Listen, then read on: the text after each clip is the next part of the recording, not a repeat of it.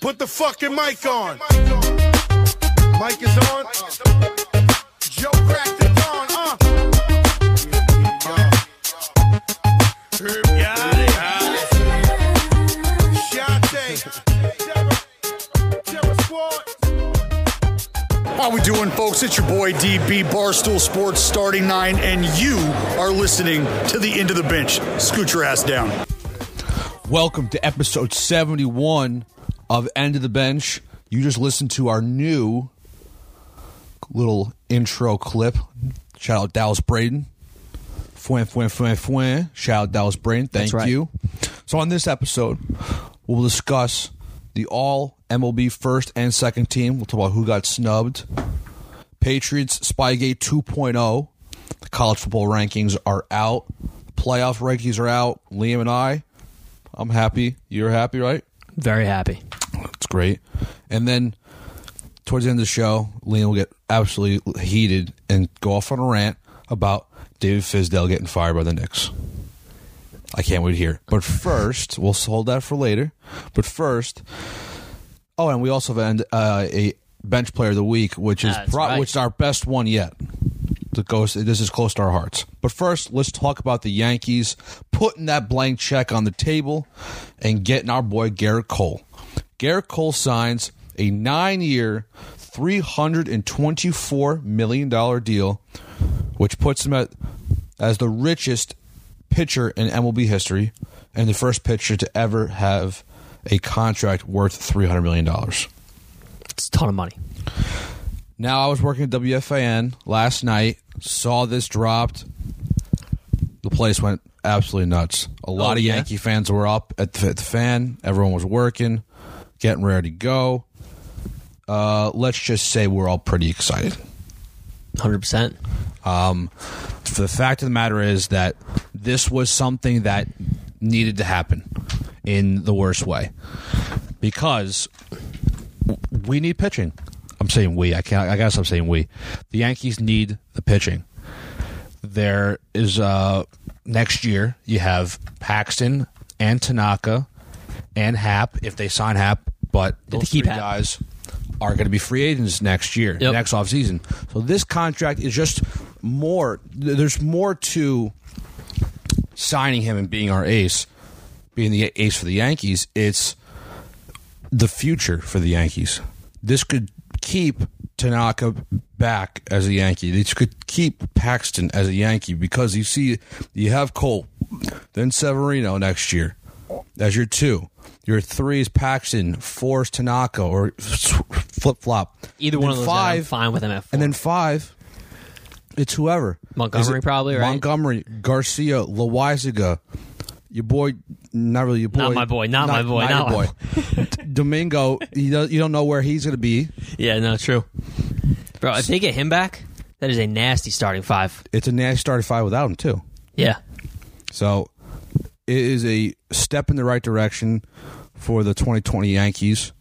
So little details with this contract, no trade clause. There is an opt out clause though after 5 years which then he would walk away with 145 million dollars. Okay. It's not bad. Still a lot of money. Still a ton of money. His average annual value is ridiculous. Most in history. $36 million a year. Bumps right over Strasburg. We got, what, 35, right? Last yeah, and he had it for about a day and a half. yeah, not even last week. What, three days ago? yeah. So there's a lot of things to go in detail about. It's like how how did this thing actually happen? Who were the people involved? Look, you know Cashman's there, and you know Boras is there. Those two guys have been dealing with each other for years. A Rod in particular. You have other guys that have worked with him. Them two, you know, they've worked well together over the years. But there was there was speculation coming out that there was outside guys coming in and helping out with this signing. Hal Steinbrenner, who is a part of the Yankees, as everyone knows, was a big part of the signing as well. But the biggest part was Andy Pettitte. Yes. Hell yeah. So this is a tweet from Jack Curry from last night. He says, just spoke to Scott Boras, asked the agent what helped make Gerrit Cole choose the Yankees, and he said, five conversations with Hal Steinbrenner and Andy Pettitte. Boras was impact. Boras was impacted by Hal's persistence, and Cole's Cole was influenced by Andy's stories about pitching in New York. Look, Cole just experienced the, the past two seasons what it's like to pitch on a World Series team. He played for the Pirates, who was a playoff team a couple of years when he was there, but it wasn't World Series caliber, right? Not at all. Not at all. So now he's going to play in New York, where all they want to do and all their goal is every year is World Series or it's a loss of the season. That's do you, it. Do you think this signing is a bust if they don't win a World Series? In the first year, I think so. I'm talking the entire contract, Oh, they don't win a contract in nine years. As or as long as he's playing for them. Yeah. so as of right now, five years because he could opt out. So in the first five years, there's not a ring. It's a it's a it's a bust Okay. because they have the I'll- offense. I'll- I'll 100% have- agree with that. They have the offense. They didn't have the Yankees didn't have a ace the entire like for an entire season. Like the Astros had two aces all year long. Right. Yeah. I mean, think about it. The last two seasons. And they got as- the half the year. Yeah, us as Yankees fans, we were saying get a big name pitcher, get this guy, get Mad Bum, get whoever. I mean, it took them long enough, but they finally did it. I love that I got Paxton last offseason. He didn't start clicking up clicking until the second half when he won, I think, eleven and one. Tanaka was a little shaky in the beginning of the season. Domingo Germán could never pitch at home. Yep. Um, and Severino was hurt the entire year, and he pitched towards the, like the last month of the season. So, and CC was hurt every other day. So there really wasn't a, a bona fide ace that you knew every fifth day he was going to get that W. Now the Yankees have one, and the fact that Pettitte was so involved in this signing, being a guy who pitched in New York for a long, long time. His, I think just two seasons out of his entire career because he played two or three years at the Astros all the it was Yankees. One World Series, pitched in big games, clinching games in postseason and World Series games, so he knows how to win.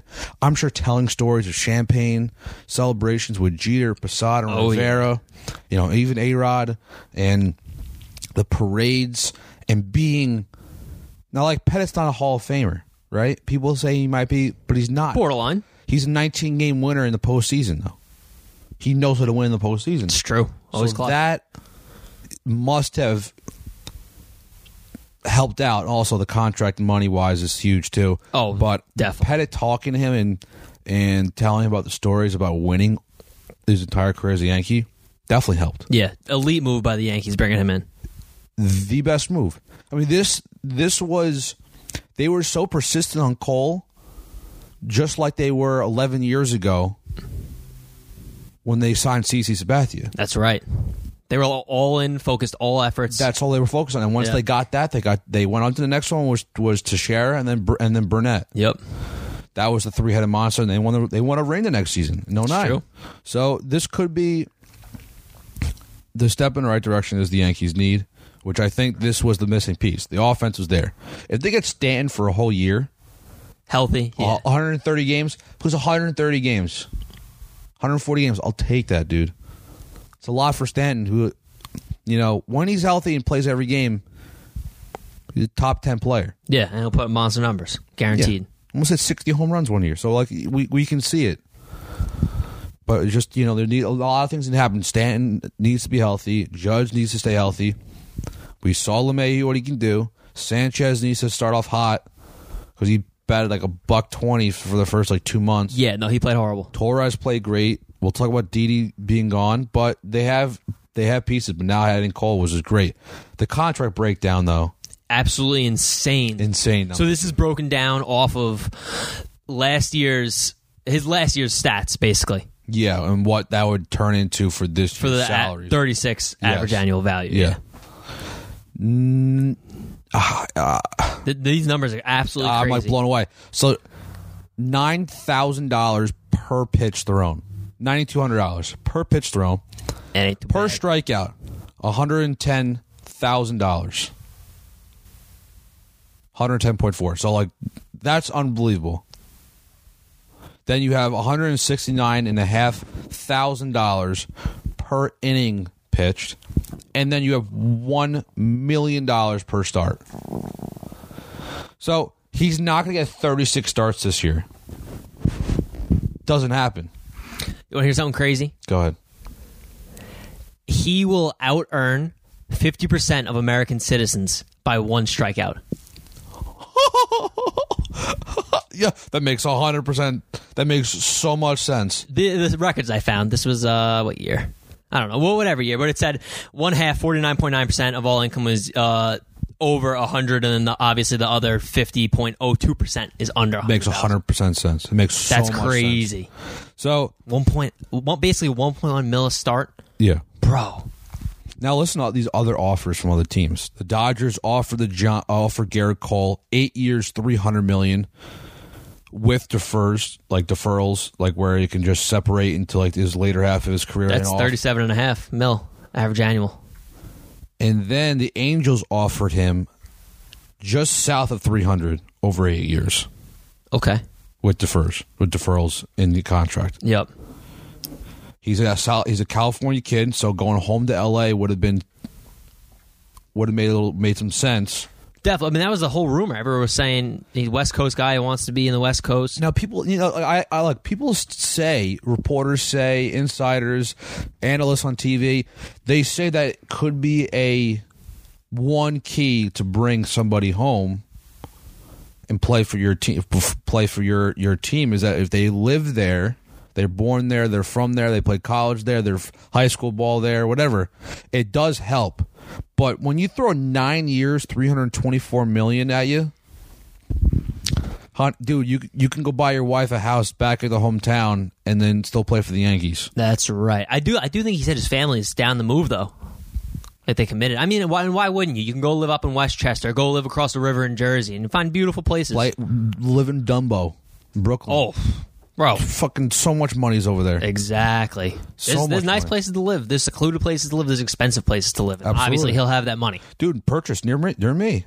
In, Westchester, Yeah. purchase. It, purchase. It was. It's unbelievable how rich people are. That's where all the Knicks players live. yeah, there's Joe All in Girardi Westchester. used to live there. Rivera oh no used way! to live there. I mean, yeah. I guess that makes sense. I mean, honestly, it's either Westchester or right over, you know, like the Hoboken area, right in Jersey. Yeah. So It's a lot of money.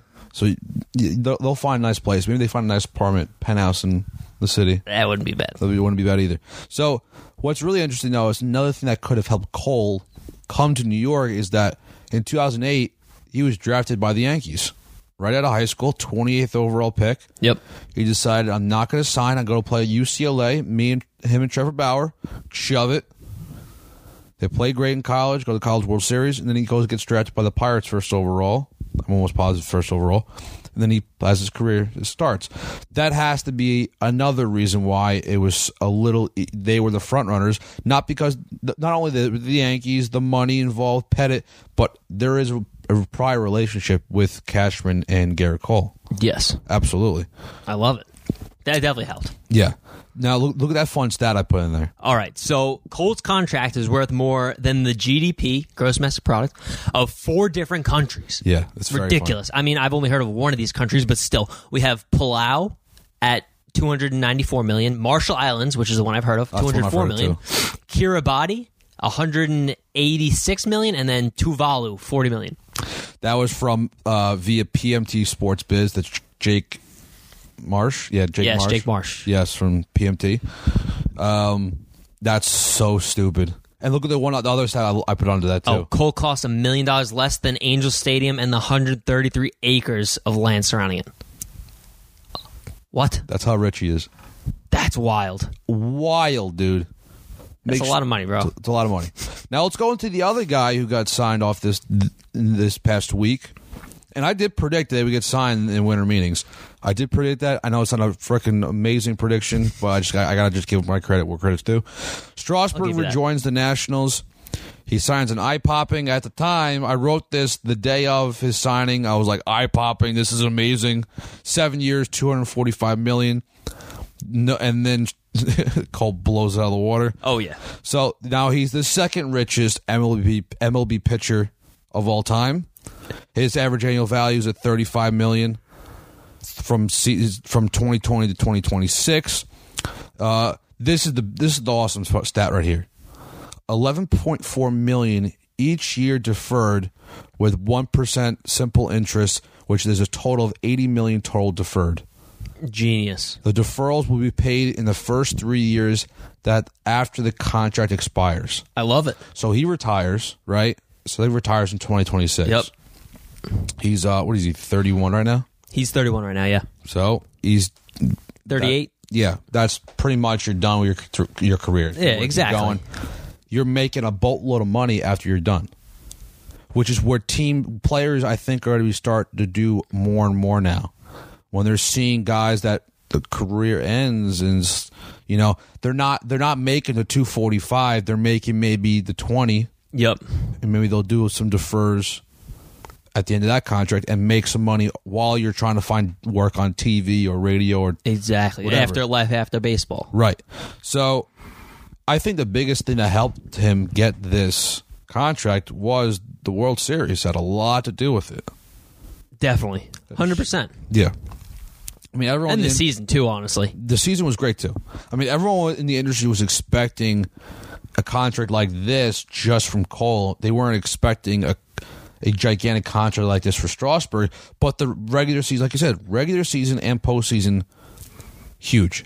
18 wins in the regular season. When you combine playoffs and regular season together, 23 wins, which is the first in Major League Baseball. 245 innings, a whip almost under one, and has 30% K rate when uh, during this season, and in the World Series, in the postseason, he had five wins, including a huge win in the World Series. Won the World Series MVP. Thirty six innings pitched. His ERA was in the or in the low ones. That's what's called a horse. That's Andy Pettitte. Andy Pettitte was like that in the World Series and postseason. You couldn't hit him.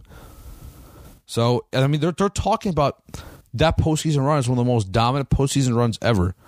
Talking about, you know, like Bumgarner's fair, fair. Bumgarner's career is, is better, almost Yeah, better than yeah, Rivera's. If you really think about it, but he has a full no trade clause in this in this contract, and the incentives are up the wazoo. So, what do you think about this this signing?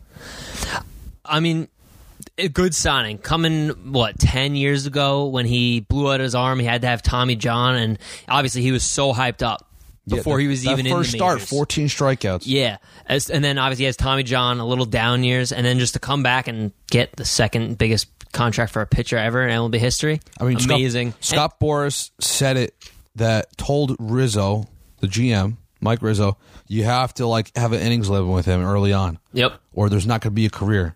And he, he said it in the press conference. He's like, "Look, that shutting down him him early on in his first two seasons, Worked. first year or two, worked big time. Well, look at his, his incentives though. His incentives are great. MVP and Cy Young, these are the same exact incentives. If you win the award, five hundred thousand. Second place, two fifty. Third, one fifty. Fourth, one hundred thousand. Fifth place, seventy five k. Damn. And then World Series MVP again, you win 250k. All Star Gold Glove Silver Slugger, you win, you get hundred thousand dollars. So he's gonna win. He's gonna get a lot of All Stars, right? Oh, not even a MVPs. He's not. He's n- the, the, the. It's very rare to see a pitcher MVP. He'll have to have another season like he did this season to get in that top five of the MVP votes to get some money. And still, it's only 75K. right. But Almost. I think the Cy Young and the All Star, that's where he's going to make a lot of that side money. I think the real All Star though of this whole thing is Scott Boras. Not even a question. I think it's Man has gone off this off season. off. So And it's been what? Three oh. days of signings? yeah. So Moustakas was signed. Er, I think it was late last week. Yeah, yeah. All right. So that was the first one, yeah. 64 million. Then Strasburg and Cole the past two days. That's three guys that he owned that he has clients. Those are three clients. His biggest clients. No, Rendon's this bigger client than Moustakas. Yeah. But those three clients signed a total of six hundred and thirty-three million dollars by themselves. Just those three guys. That's ridiculous. And He he's- still has big names left: oh, yeah. Rendon, Ryu, Castellanos, and Keuchel. It's rumored so far he's made 40 mil in commission this offseason Dude, from those three contracts. And Rendon's, he's about to get 200 mil. Ryu will get probably one 150. Castellanos might even get a $100 million contract. I can see Castellanos, Ryu, and Rendon getting a hundred million. I think Ma- Rendon's Maybe way more than that. Castellanos. Oh, I mean, no, Rendon's getting Oh, over like two? Yeah, two upwards of two, maybe three. Actually, after we talk about, I want to talk Rendon for a sec. You don't, or you do? No, I do. Okay, go. Uh, so he's he's come out and basically said like, once I hit 35, like I'm done. Yeah, Like he basically, he honestly, like, last season or two seasons ago, he came out and was like, I don't even, I don't even really like baseball. He's here for the money. And so he's saying, I want out at 35. But right now, Boras is trying to get him a seven or eight year contract. he was offered a seven-year deal right before I want to say the World Series or the NLDS. And that would take him to age 38. So do you think that could backfire on him? Contract wise, I, I, you know what? It might a little bit, but once that that check, that that piece of paper comes in front of him and Yeah. sees the total, a grand total of like two eighty over eight years, he'd be like, you know what? Fuck that. I'll I'll just those last three years, I'll just drag it out for the Nationals. I'll Yeah. drag it out for the Rangers or, or just whoever. retire and pull A Rod and, you know, get some, uh, cut some of that money down and get it deferred, and then you make a little extra money when you're Maybe. I mean, chilling I mean. I mean, look, Rendon's gonna get. o- He was offered 215, 220 during the postseason. Wow. Just from the Nats. Now open Just market. That's open market. So the Rangers got a lot of money on the table. Yep. Dodgers are want to be involved, and so do the Nationals. Now, like Castellanos doubles machine. I think he almost hit sixty doubles this year. He was traded from the Tigers to the Cubs, and Cubs he absolutely exploded. I can see him getting maybe eighty to one hundred million dollars, maybe because okay. he's a young guy. I think he's in his mid twenties right now, uh, late twenties. Ryu was the ERA title. He had the ERA title for ninety percent of the year. Yeah. He had a great year. He'll get all hundred million dollars. And Keuchel, he signed a one year, eight million dollar deal at the halfway point of last year.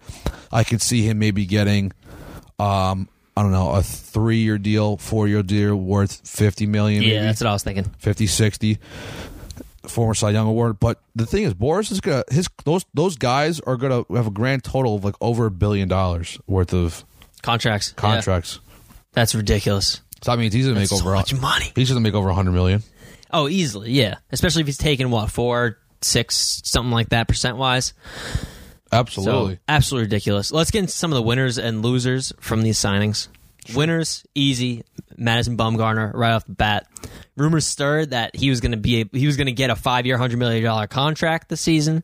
Seems like it could actually happen. He is up there in age, but obviously he has like the postseason performance to back it up. Right. Uh, the his rival team that he when he was playing with the Giants, the Dodgers, are in some talks with him right now.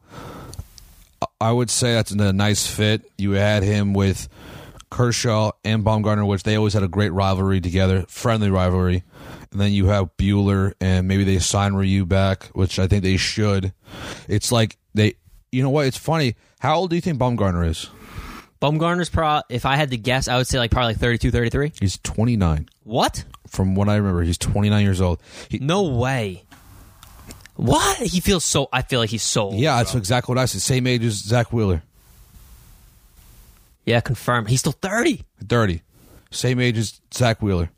Wow. Yeah, and Zack Wheeler got over hundred million dollars over five. Oh, so he's gonna get that easy, Easy, easy. especially with all the numbers I don't going personally. right I don't think he's worth hundred million dollars. Postseason wise, yeah, I'll, I'll pick you up off free agency in September. Yeah. That's personally me. Okay. So um, losers after these two big signings for Strasburg and Cole, the New York Mets are one team that are big losers. They're rumored to go maybe get after uh, Starling Marte in a trade. They got Jake Marisnick in a trade recently. They lost Zack Wheeler, so they're they're they need a rotation spot. They do have deGrom, Strauss, um, not Strasburg, Syndergaard, Stroman, and the Matz is their fourth starter, and they're looking for a five. You know, I I don't think they were involved, but I think they sh- they should have a shot with Strasburg at least, not Cole. Um, the Braves signed Cole Hamels. The, the Nationals are just re-signed Strasburg. Like like the Mets are just losing out on pitching. You know, like there is Ryu left, there's Keuchel left, so we don't know which side the Mets are going to go. Um, I would say that San Diego Padres, their fans are losers today. They're Ooh. pissed. Okay. Strasburg is a hometown kid of San Diego. Played college at San Diego State. That was one team that was rumored to signing him. Did not get it.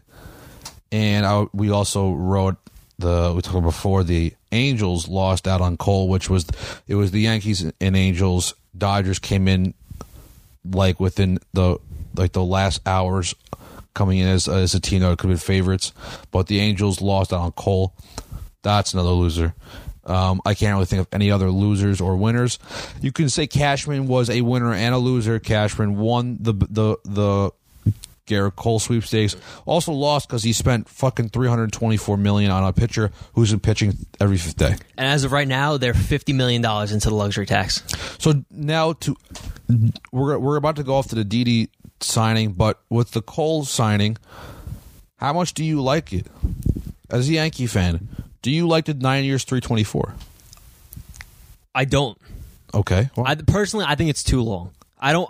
I mean, this is just me. I, I would assume they're going to backload the contract, uh, just because it makes sense cap wise, luxury tax wise.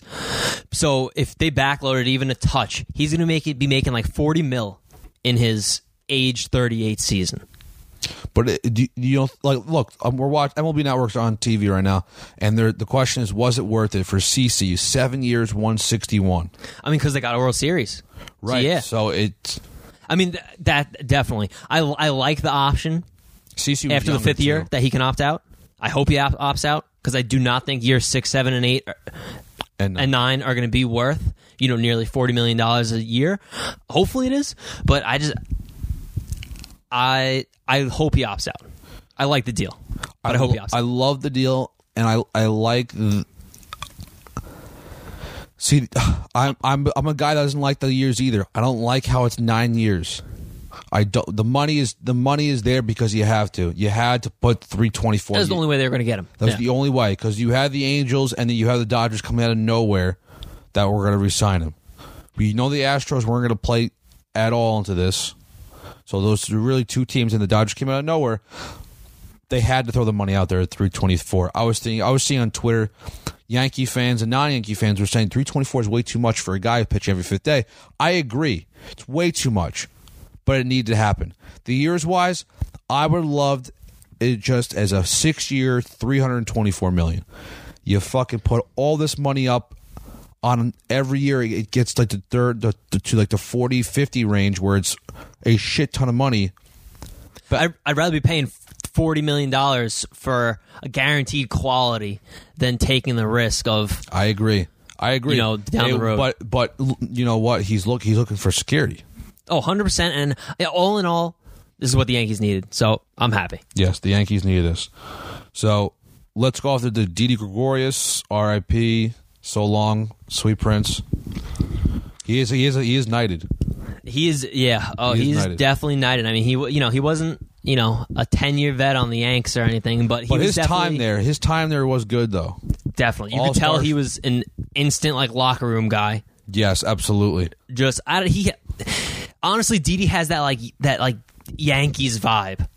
You know, when you look at classic Yankees like Jeter, and you know, you go on for on, but obviously Jeter just comes to mind right first. He just has that that mentality. He has that clutch factor in him. the team leader Exactly. everyone likes him He had everything. He honestly, for with, with his time with the Yankees, he was the perfect Yankee. Couldn't have asked for anything more. And honestly, perfect transition from Jeter into you know probably Gleyber now taking over. Well, I know I had a very strong opinion about Didi not going to succeed. Oh, when taking over? Jeter, absolutely, Ooh, okay. because he was with the Reds and then the Diamondbacks Yep. as kind of a defensive shortstop. Very small sample size. They take Cashman gets him from the D backs. For, and it just felt like that it was just all right we're going to throw him in and just see what happens now i, I was listening to Girardi and the fan talking about that first year mm-hmm. that first month he was batting under 200, trying way too hard say hey look do your thing you're our guy you're our shortstop and right from then on he became a great fit now he's gonna be a great fit for that phillies that phillies lineup now Oh, big time. Segura's gonna. They lost. Um, I think Maikel Franco from third base, and they Yep. lost Cesar Hernandez to free agency. I'm going to say that they're going to move Segura to second, and they're going to have Didier short. But in the middle of that lineup now, with Harper and McCutchen will come back from the DL, and then you have um, you have um, Rhys Hoskins, Didi, Segura, those four guys in the middle of the lineup with Realmuto. Great lineup. I think it's a great fit, and also playing your old manager too also works for one year, fourteen million. I think it's pretty good. Definitely. I feel like Girardi was a big reason he signed there too. Absolutely huge, very huge, very, very, very, very important. Let's get into the 1st Mm-hmm. ever all MLB teams. I love this. Me too. Just I mean, just like NFL, just like NBA. I absolutely love it. So for the first team, you want to run through all the guys or just the standouts? Some shocks. Yeah, we'll do some standouts. You know, the standouts, of course. First team, you have the two MVPs, Trout and Bellinger in the outfield, and then Yelich as the th- third outfielder. Um, shocked Kirby Yates. I n- forgot how amazing he was because the two guys who won the the reliever of the year, Josh Hader and Chapman. Chapman was a second teamer. Hader won the net, uh, won and got into the first team. But Kirby Yates, one one nine ERA and forty one saves as the Padres team that wasn't that great. It's like Feels like he 500 saved every single one of those wins. Absolutely. Our boy LeMahieu made it. Oh, so happy. Alonso Well made deserved. it. Um, I was pretty pissed that Arenado did not get on. I know Rendon had an MVP type season. You know, I'm just. I guess I'm just favored it over Rendon. It's my guy. Definitely. Anybody shock you from this first team? Did not make Um, it. I did my voting. I, I voted. I actually did it. Oh, you voted? So it was 50% fan vote and 50% like a media writer vote. Correct. And my list was a little off. Who'd you have that wasn't on here? I had Mitch Garver at second. Uh, not second, a catcher. That was me playing favorites there. Definitely, but he he did have a good season. 31 home runs. Yeah, most home runs as a catcher for in Twins history. Um, who else did I have in here? I had Chapman in, and I had Jack Flaherty, Okay. who was what is Strasburg. So the rest of it, I was right. Oh no, I had Gleyber Torres at short, and it was it was Bogart. Yeah. Bogaerts had a hell of a year. Yeah, he did. Yeah. Yeah. So the second team, you had guys like Bregman, who made the made it as the third baseman. Outfield, Acuna, Soto, Betts. Um, Chapman didn't make it. He made it. Uh, my boy Jack Flaherty made that. Grandal, who just signed a huge deal with the White Sox, he made it. But I still believe that. I think Arenado is a guy who got snubbed out. Um, what do you think about this overall? Do you like the format? Do you think there should be a, a, a third team like the NBA does? I think there should be a third. It would just. Mm-hmm. open it up a little more and kind of get more people involved. Um, but overall, I, I love the just the concept of it and then bringing it in because it is even you know it's it might be something minor, but also it's another thing that teams can start working into incentive deals, something cool for the fans. Yeah, it, absolutely. I didn't really think about that. That's definitely a way to make some extra money. because for the the NBA, if you're looking to get a max contract, you have to finish like with certain stats or get an All NBA. Like Karl-Anthony Towns didn't get it. Exactly, just like that. So like I feel like That sucks. ML, you know, teams are going to start using this as an extra addition for the incentive. So I think that's pretty cool. Help you know make some more money for people. And I, I think it's just you know add add extra hardware to your you know trophy case. Exactly, that's right. Some extra trophies. Yeah. Um, and some quick side notes here. We'll just skim by these real fast since we have a bunch of the show we still have to talk about. The MLB draft, which is always held in Secaucus at the MLB Network studios in New Jersey, will actually be moved to Omaha, where the College World Series is next year's draft. I think that's a lot better. You know, all the college kids and high school kids know how important the College World Series is in Omaha, Nebraska. Thought it was pretty cool. And Marvin Miller and Ted Simmons have been elected uh, from the Veterans, the Modern Era Committee, excuse me, to the Baseball Hall of Fame. Just squeaked in. Just squeaked in. So Marvin Miller, if you don't know who he is, he created free agency. He was also Major League Baseball Players Association he led that from 1966 to 1982, a time when players gained their right for free agency after six seasons of big league service to sal- to salary arbitration and, gr- and other arbitration deals. He led the union through five work stoppages Ooh, wow. and was an advisor during three or more after he retired. So the guy is revolutionary, rev- revolutionized the sport Yeah. And supposedly was a great human being, great guy, great baseball mind. And then Ted Simmons was catcher for eight for for twenty one big league seasons, eight time All Star, switch hitting catcher, about two eighty five, two hundred eighty four home runs, and had thirteen hundred RBIs. Great numbers for a catcher. Yeah, for a catcher, not bad. I think that's pretty good to get in the. Um, it's like the home runs aren't really there. I think it was like the. I, I guess it's the ten, like the amount of years you played, twenty one. Yeah, probably the years that those eight All Stars definitely help, and then 285 batting average. Yeah, and then you know this is the modern era committee, and there's I think there's the veterans committee. So there's all these different committees to get you into the hall, and except for the regular way, because um, it's hard to make it. And guys like Dwight Evans was just short. Dave Parker, Steve Garvey, Lou Whitaker was just short of this getting in. Um, like Steve Garvey and Dave Parker were good players, but they weren't. They're not Hall of Fame players. Like if they got into the Hall of Fame, that's ridiculous. I think that's, that's- fair. yeah. Yeah, no, I, yeah. That's Fair enough. opinion. All right, let's get into NFL now. Spygate 2.0, but is it really Spygate? So the Patriots say their video crew filmed the sideline during the Bengals Browns game. New England Patriots acknowledged that their production crew inappropriately filmed the field and sideline during Sunday's game between the Bengals and Browns in Cleveland and accept full responsibility in the statement released by, on Monday night. You know, the crew was the crew was like was given sideline passes to shoot video for their Patriots web series called "Do Your Job." Great. It's great. I think I haven't watched. I've never watched I like it. I think it's. I mean, cool concept. I mean, the Patriots did not inform the Bengals, but informed the Browns. Yeah. because the Browns were home, so they got the press credentials from the Browns. In all reality, they, on- they only needed to get it from the Browns because at the Browns Stadium, it probably would have been nice to like let the Bengals know, like, hey, Yeah. we're here doing you know our media thing, and we're not gonna, you Right. know, you know, do any do anything's a little suspect. You know, they said that the sole purpose of the filming was to provide an illustration of an advanced scout at work on the road. The Patriots statement read, There was no intention of using the footage for any other purpose. Do you really think? I'm just saying this out loud. I already know it's a no. Do you really think the Patriots need film on the Bengals? Fuck no. No, but Bengals got one win. From what I heard from my sources is Ooh. they filmed the hand signs of the Bengals defense for eight minutes straight. Hand signs that were from the coaching staff. Yeah. So for defense, each obviously defensive part, you have the defensive line, the linebackers, and then the secondary. They each have their own coach. Right.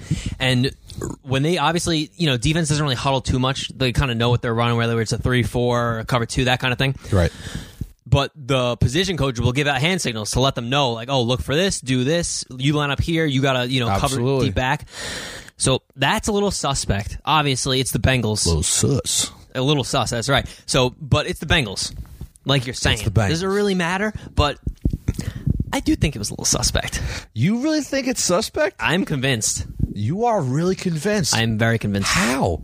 So- the team Bengals have nothing to win. That they have nothing to freaking play for. It's not like back in Spygate in 2007 when the Patriots covered the Jets practice, and that's when the Jets and Patriots were actually. I mean, Patriots always been always been legit, but the Jets were actually legit team, a playoff team during the early, the late 2000s. I don't think it has to do with the Bengals. I think it's the Patriots. I think it's that's the way Belichick operates. He overanalyzes and game plans so so so so much that even if the Bengals, even if they're facing the Bengals, I still think he wants that edge. All right, so more about this. The Patriots also said the production crew, which included independent contractors who shot the video, is not part of the New England's football operations. Coach Belichick told WEEI early Monday that the team's football operations has nothing to do with the production side and their and that their scouts know the rules about what you can't film at games. Here's a quote from Belichick. They 100% know. All of our scouts, all of our video people, and everything, they know what that is, Belichick said. Again, I have nothing to do with that TV production show, shows, and stuff like that. I have no idea what they do or what their projects are and everything else. Okay, I- Bill. I honestly believe it. Do you know who the production team is? Kraft Productions, owned by Robert Kraft. I know, the but- same production team that was caught in the original Spygate. You know had that you know you know who had that information like the very first person? No, It was Jay Glazer. Like he was one who like I mean, I'm not surprised. He's in so he many had- inner circles. He had like this. in- He had all the information, and I think he had the footage, and he was getting like threats from people saying like you need to have fork it over, you need to hand it over. Damn. He was like waiting on it. That's what I. That's what I've listened to. I mean, I Um, wouldn't be. I wouldn't be surprised. He, Shout out PMT. He's that kind of guy. Shout out PMT. um, but I really think it's not that big of a deal. Like this was a complete accident. They're doing this show. Look, if you look from your standpoint, from your side of it, it's a great cover up. Great cover. is a up. good cover-up. Very good yeah. cover up. They're getting work out of it, but they're also getting signs. You can definitely look at it that way. I really think that this is strictly just an accident. Should there have been more um, conversation and communication between those three teams altogether? Absolutely. I really think it's nothing to worry about. Okay. I'm still not convinced. So we're gonna have to wait and see. I mean, the, the facts are gonna come out eventually. I think so. But like, I mean, like you were saying in the beginning of this, like it's the one-one Bengals. It's the one with Bengals. Well, let's continue with some Browns talk right now. Odell uh, Beckham, Ohio. not so happy with the Cleveland Browns. He's having his worst statistical year when it comes to being healthy full season. We're not talking about his injury filled season where he played a handful of games. Talking about healthy full seasons. This is his worst statistical year. You can tell he's clearly not happy. He you can see last game versus the Bengals, he's not in the huddle in certain plays. He's off ready to go, set up for his route, and you have the rest of the offense in the huddle trying to get a play done, trying to win that game, which they did. You've seen him talk to Jimmy G after games. He's basically telling people like, "Yo, let's link up. You know, get me out of here." So, is it something to worry about if you're if you're a Browns fan? It's definitely something to worry about. He's saying like, you know, there's a bunch of bullshit. You know, it's don't worry, don't don't look into it like that. Don't this Did that. he did he not say the same exact thing when he was with the Giants? yeah. The same exact thing. He said he said the same exact thing, and then they paid the man, and then he was like, "All right, I'm out." But did, you, did he really want out, or was that just Gettleman ki- ki- getting him out of there? No, I think he wanted out. Yeah, there was a mix, I think it was a mixed bag. I think it was because I think he was liking Saquon. And, Yeah, definitely, definitely. But where where do you think this goes? Do you think this is actually serious? You think he's actually going to get moved? it's weird because he's playing with his best friend Jarvis Landry, right? He's and Landry's having a decent year. He's you can tell he's definitely getting more looks than than Odell is. I mean, which makes sense. He was there. He has more chemistry with Baker. Right, but also Beckham is better than Landry. So it's it's just it's weird. Maybe the relationship with Baker and Odell hasn't hit yet on the field. It seems like off the field they're pretty chill. They're cool together. From what we see, we don't see behind the scenes, but it it's looking like from what the reports are coming out that this is could be very serious. Like imagine him in gold and red next year for the Niners. I mean, Imagine. Jimmy G isn't he, he's in his 30s, like he's 30. He isn't a young pup. But but you have you have what? I was like, according to Yahoo Sports, apparently a team in Northern California that has a chance to make it to the Super Bowl this year has issued a request to the Browns. When's the trade deadline? I think it already passed. It already passed, but Yeah. obviously off season. Yeah. So imagine him with Emmanuel Sanders, Kittle, um, and, and Jimmy G. That's an offense that can absolutely go to a Super Bowl, Yeah, I mean they have the defense. and they have the defense. So,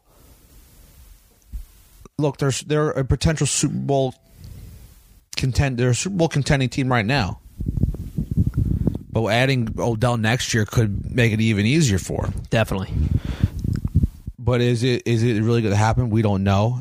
I really hope that there is a situation where this resolves and the Browns can actually be good with Baker, Landry, Odell, um, Kareem Hunt, and um, which I now I'm forgetting the last running back's name. Oh, Nick Chubb. And when Njoku comes back next year, they have a ridiculous amount of firepower in that offense. But can it work out? There's a lot of hotheads. There's a lot of egos in that roster. So that was the main problem going into this year was is Odell going to be happy not being the center of attention, not being the number one guy, which he should be the number one guy there offensively. But he, there's other guys that are getting more better options. So there could be an issue where this could be serious and actually happen in the offseason. I hope he just stays where he is and just I know you want him to stay there because Baker. yeah, I want Baker to have 35 touchdowns a year. He has 16 interceptions this year. Yeah, that's not great. It's horrible. Let's actually talk about the Niners. And Jimmy G. Let's get into week 14 games. Jimmy G goes off against the NFC South champs, New Orleans Saints. Final 48 46. It was a bloodbath. This was the highest scoring. This is the highest scoring game for the Saints when it comes to getting a loss. Like they never lost scoring 46 points before. Yeah, well, when I think you- you know a shootout with the Saints, I'm thinking Drew Brees taking that home, throwing five touchdowns. You know, I'm talking to some friends over the weekend, and I'm, we see this matchup. I thought this was Saints all day because you know how hard it is to win against Brees in the Superdome. Very, very hard. His whole career, Extremely hard. extremely hard. I don't care if you're the Patriots. It's so freaking hard to play Drew Brees in the dome because he's freaking unbelievable there. Yep. So it's maybe the game of the year. Um, the Niners have played a couple great games this year. The Niners Seahawks game was game of the one of the games of the year, but Jimmy G had an amazing performance 349 yards, four touchdowns, one interception. Manuel Sanders had a great fantasy day 157 yards receiving, a touchdown, and had himself a 35 yard touchdown pass, which he's only, I think, record. I think he's only thrown three touchdown passes, uh, three passes in his career. okay, And the game finished off with a Robbie Gould game winning field goal to end as time expired. Now the 49ers are in, in, in pole position to capture that top seed in the NFC playoffs. The 49ers had the best record in the conference uh, after Seattle's 10 to 3 loss against the Rams on Sunday Night Football, which we'll get into. But the the most exciting part, there was the game winning field goal, was Kittle with the catch and run at, of the year. amazing. Amazing. 39 yard reception. Took two guys with him for about, I don't know, 15 yards, 10 yards. Brings me back to when I was like, uh, I worked as like basically like a gym teacher, and like I would play basketball with the kids. Oh, I remember this. Yeah, I and they would just literally like jump onto me and like drag me as I was trying to dribble. That's You're a exactly pun- what it looked like. You're punching kids. Get off me. No, that was amazing though. He was just throwing stiff off. The one guy I think he probably ran 15, 20 yards with the guy grabbing onto him, and he just kept boom, boom, boom, pushing him away. It was awesome. Okay, so you have all these amazing tight ends that have come out of the NFL. You have had you have had Gronk and Tony Gonzalez, and you know if you had you know um, Antonio Gates. Yep. Um, uh, what's his name from Dallas? Jason Uh, Witten. Jason Witten. And there's a lot of tight ends I'm not mentioning either. And there's, do you think he can get to that point where he's can be better than the rest? So the difference with like Tony Gonzalez and I don't- Kittle. Tony Gonzalez is one of the best offensive receivers of all time, right? Yeah. He arguably the best tight end of all time. He really wasn't the best blocking tight end. Definitely not. Kittle does both. Kittle does both and kill does both very well. And the blocking tight end part is huge. I mean, there was a lot of runs that happened over this past weekend against in this game where Kittle was the initiated the making of the hole Yep. with a great block. A lot like Gronk. Gronk has always been a very willing blocker. In, I think towards the last couple and Towards years. the last couple of years, yeah. But I mean, when you compare him to guys like Jimmy Graham, Travis Kelce, who are you know mo- most of the time lining up out wide, lining up on the slot, not you know Right. in the trenches in the, on the line. Like Delanie Walker's another good receiver where he's also a nice black blocking tight end. And I think that's what's missing in the NFL is that can you have a, a dual threat in the sense dual threat where it comes to blocking and receiving as Yeah. a tight end. I think he is the guy. I think he's I would rather have him than I don't know, this might be even crazy to say rather him than him than Kelce. Like Travis Kelce is freaking ridiculous. He, I mean, he is ridiculous, but uh, he's just a big wide receiver. Right. You, I, I mean, like you said, we we want guys playing tight end who can line up on the line and throw a block, and also line out wide and run a quality route. Right, and he is a big personality too, which I love. That he is great team player. He is one of those guys that you know you want you by your side in a bar fight, Definitely, Like- definitely. without a doubt. So this was a huge game. And another huge game was Drew Brees, five touchdowns, no picks. Your boy Michael Thomas isn't human. He's a monster, bro. Absolute 134 monster. yards, another amazing game with 11 receptions and a touchdown. I mean, seriously, he's like he could get like MVP considerations from what he's doing this year. I mean, he's probably the next NFL jersey I'm getting. Uh, dude, I, I mean, Right? would you guys college or you get the NFL? No, I get the NFL. Yeah, he is. He is stupid good. He's he's one of my favorite receivers too. Yeah, oh, he's he's a monster. He's huge. He has a wild catch radius. He's right, boss. Let's get into the very first loss at home since 2017 for the Patriots. They lost to Kansas City, 425 game, 23-16 final. Mahomes and Brady didn't have their best games, but it was just enough to beat the Patriots. Brady was 19 of 36 for 169, a touchdown and a pick. There's no running game for this offense for I don't know the entire year. You No. know, Sony. Michel has had a horrible sophomore year. James White, 33 yards. Your receiving core, it's Edelman, and that's it. Edelman was 95 yards receiving. Mohamed Sanu had one catch for 13. Jakobi Meyers couldn't catch a damn ball. No. So the real question is is is that is this a serious decline as we're as what we're witnessing this past year for Brady? I mean, this is the first time I've ever seen him get booed at home. He was getting booed on national television. I think it's more than Brady. Is it the receiving core? I think it's the offense. Just the whole. Whether it's, I mean, their line is decimated. If you compare it to the last year or two, they've lost a lot of guys. They have injuries. At the receiving core, I mean, they pretty much, like you said, only have Edelman. Meyers hasn't shown anything. Sanu just got back. He only got one target last game. N'Keal Harry's still working back from that injury. Obviously, the defense had shows no can play. receptions. Yeah, so I think I think it's I don't think it's Tom Brady. I think it's the offense.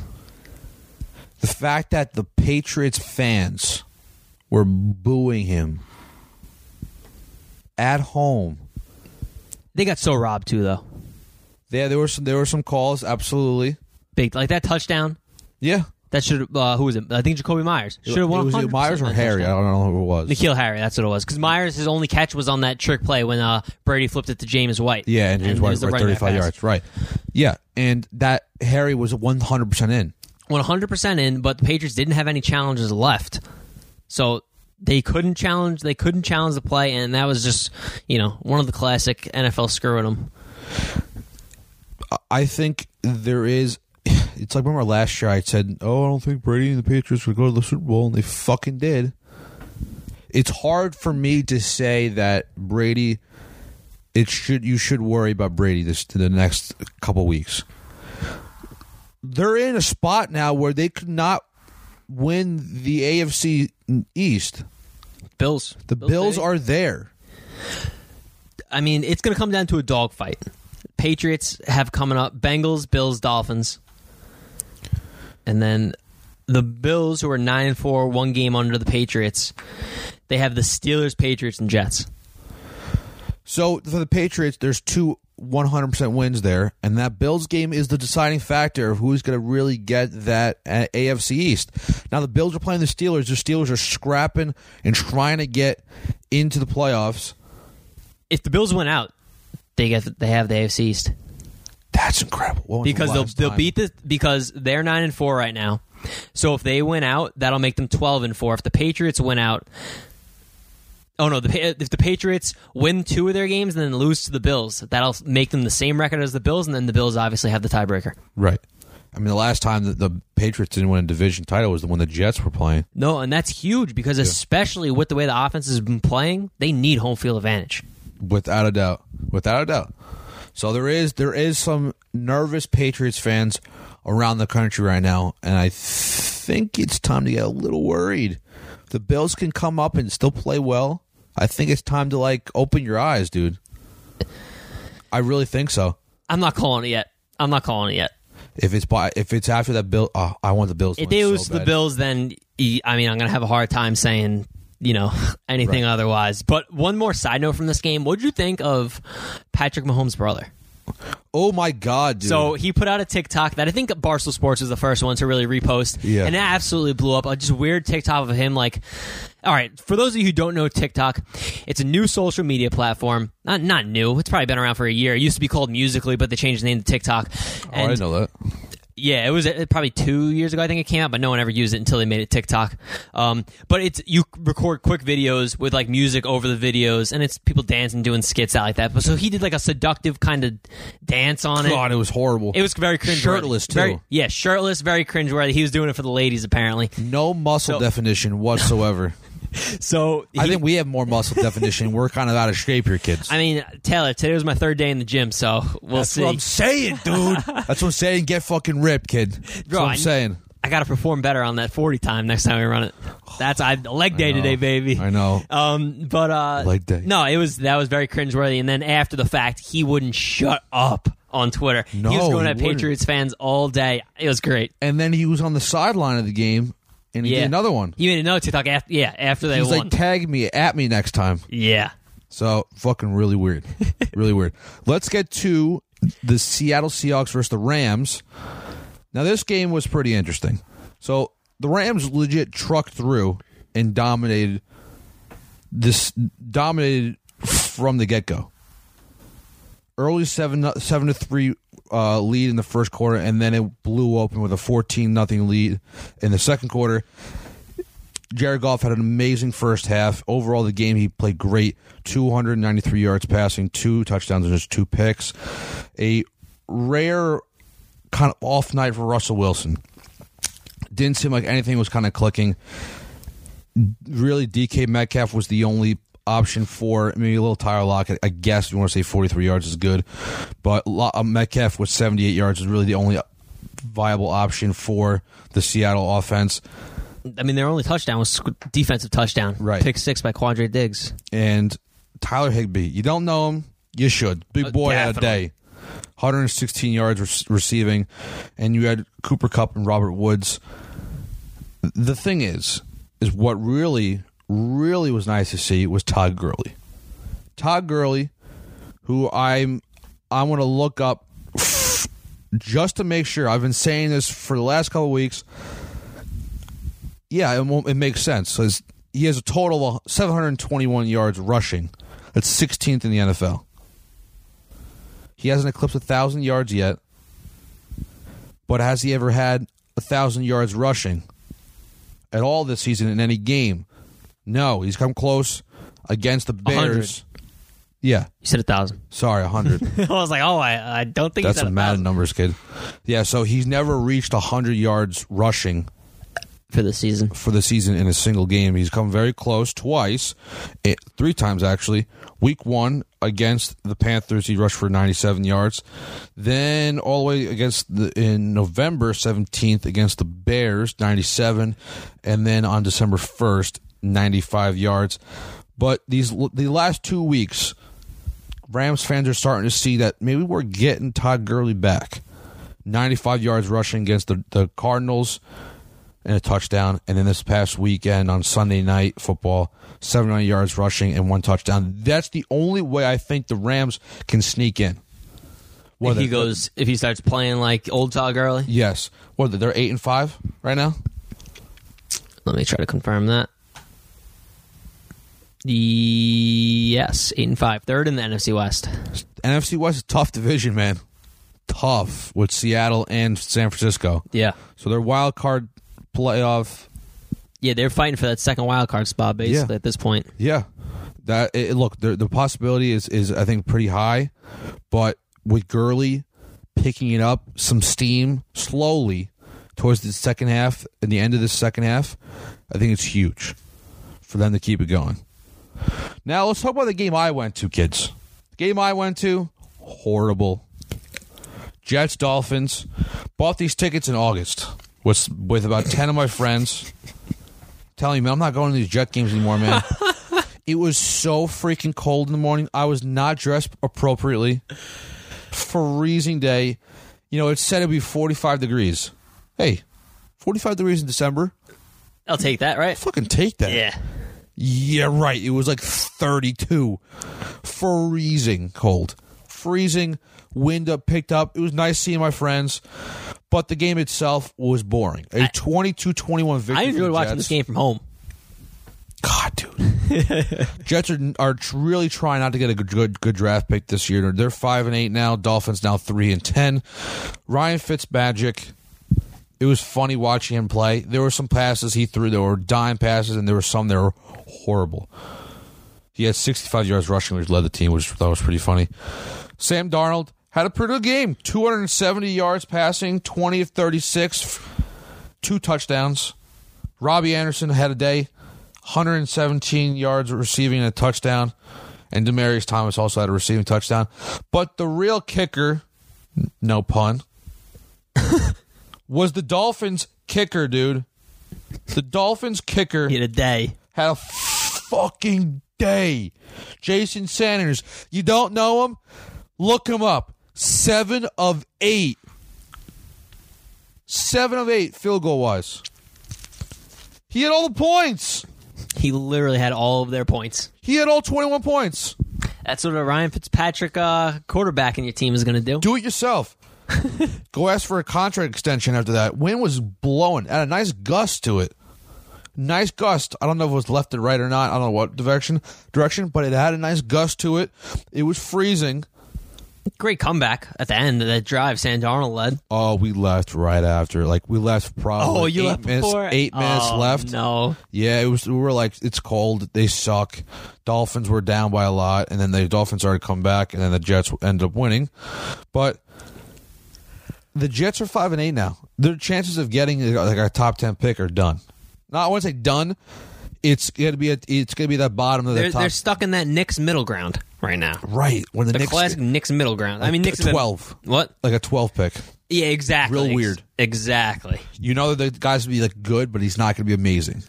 Exactly. You're not going to get a bona fide superstar. You're getting. Honestly, I'd rather just drop me down in the draft at that point. Yeah, like fuck it. I feel like that middle ground is too much of a gamble. Go either way. It's like when we do like the like the fantasy football drafts. I'd rather have a draft pick. Like this doesn't make any sense towards But, like, like, later draft. than in the middle? Like personally, when you do a fantasy draft, do you like what do you like being personally? It's a ten team league. Uh, I would say like third, You like third? third or fourth. I'd love a ten. Yeah, go back to back. Yeah, a nine or a ten. I love that Okay. back to backs. That makes no sense when we're talking about NFL draft, but I just need to throw that out there. Next year we're doing fantasy Fair. football.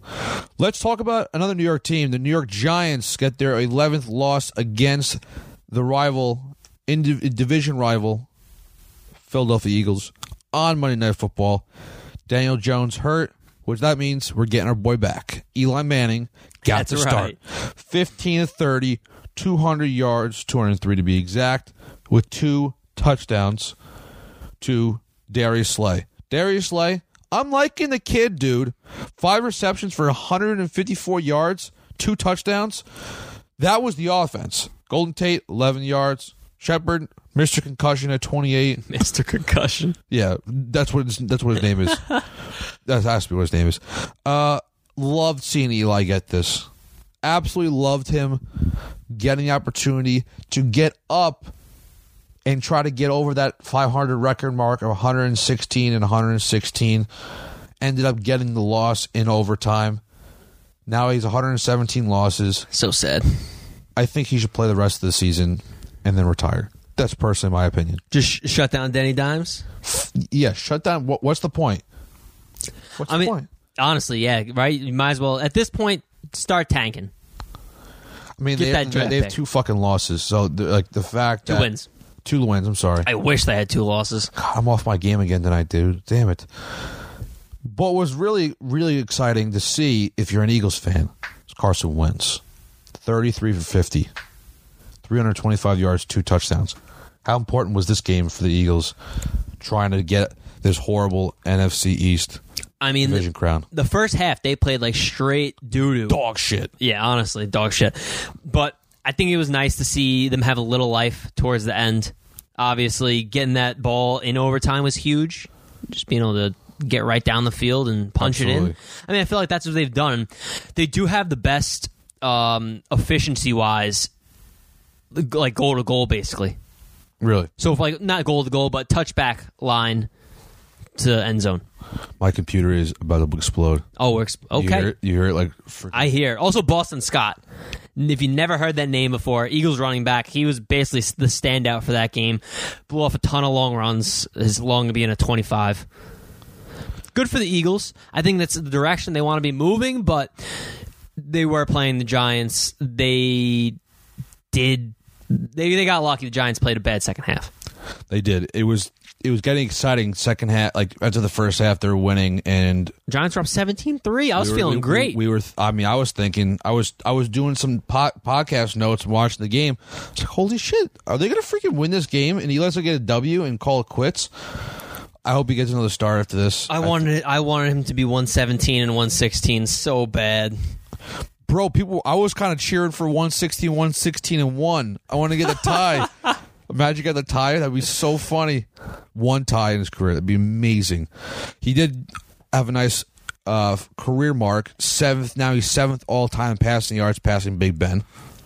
Which Ben Ben Big Ben will most likely break that since he I think He Eli has back. over 400 yards passing in the year. Let's get into our final game. Broncos Texans. Let me tell you this.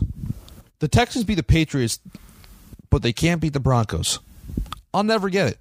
Bill O'Brien and this team just kill themselves every year with these with these certain losses that would just ruin their chances to getting either division title or making to the playoffs in general.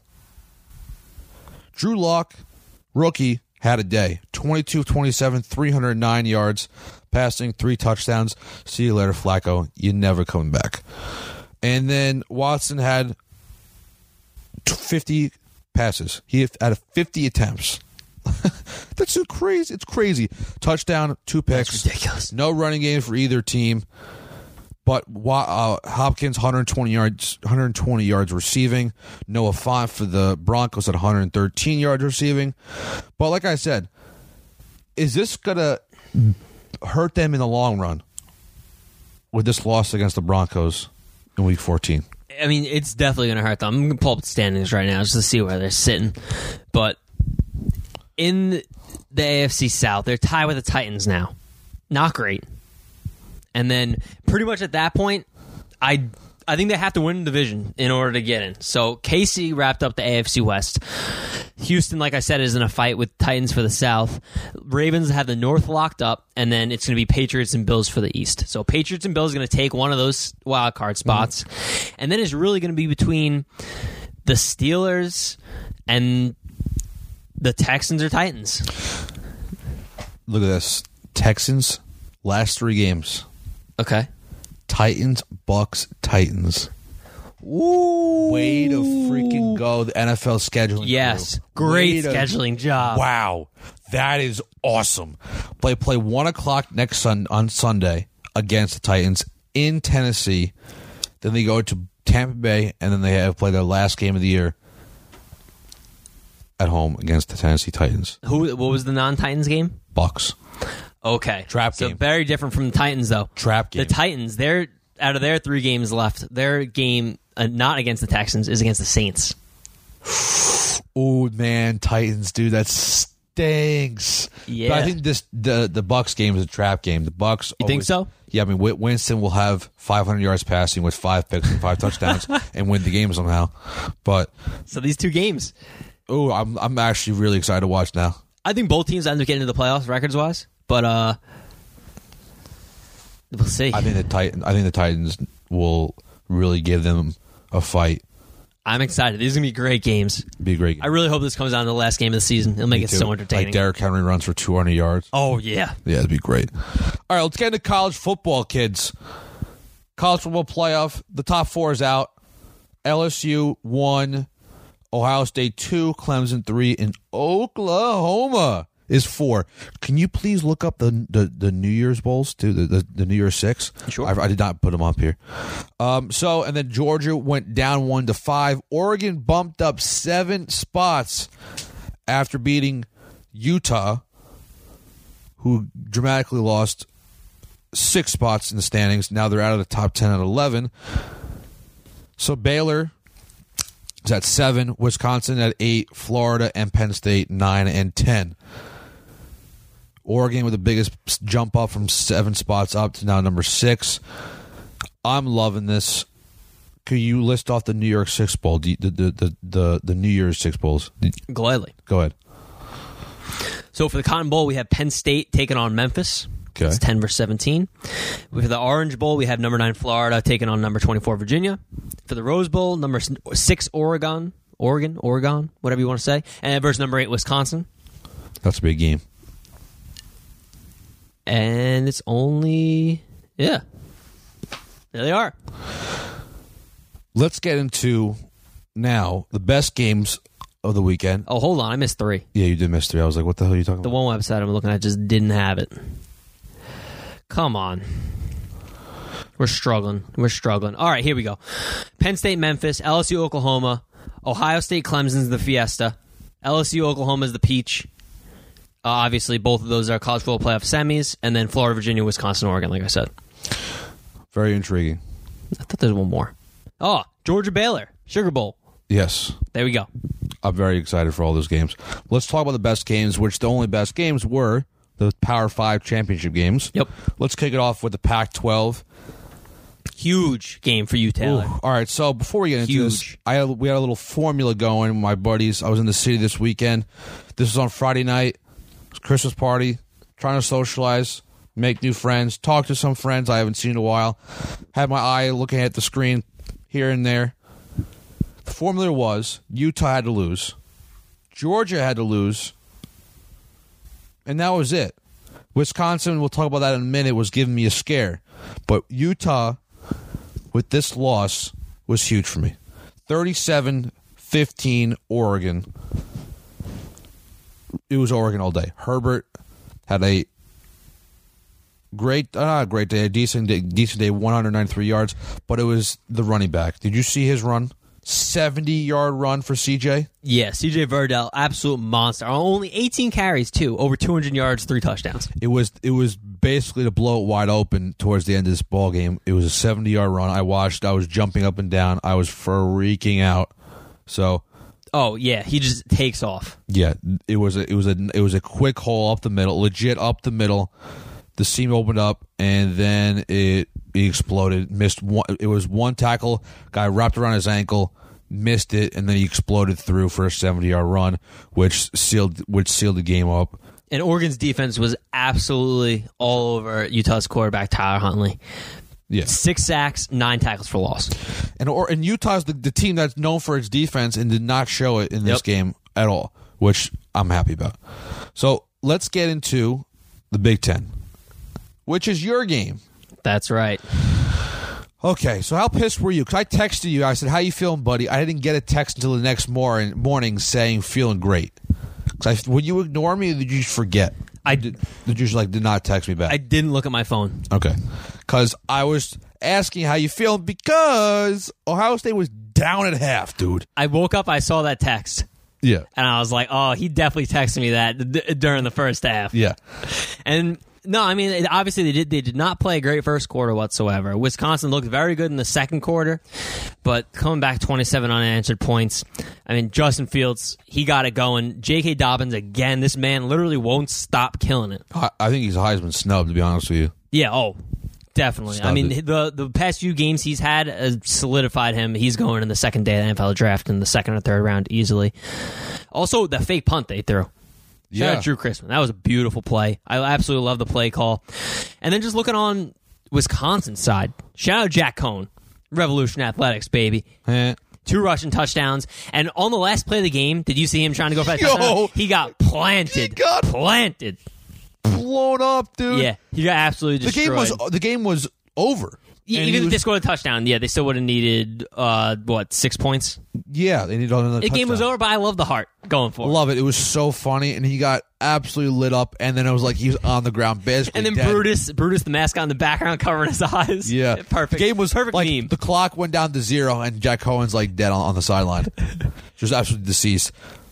But dude, I was freaking out because my buddies were talking to me, and I was like, I was trying to deny it, and I was like, all right, this actually makes sense.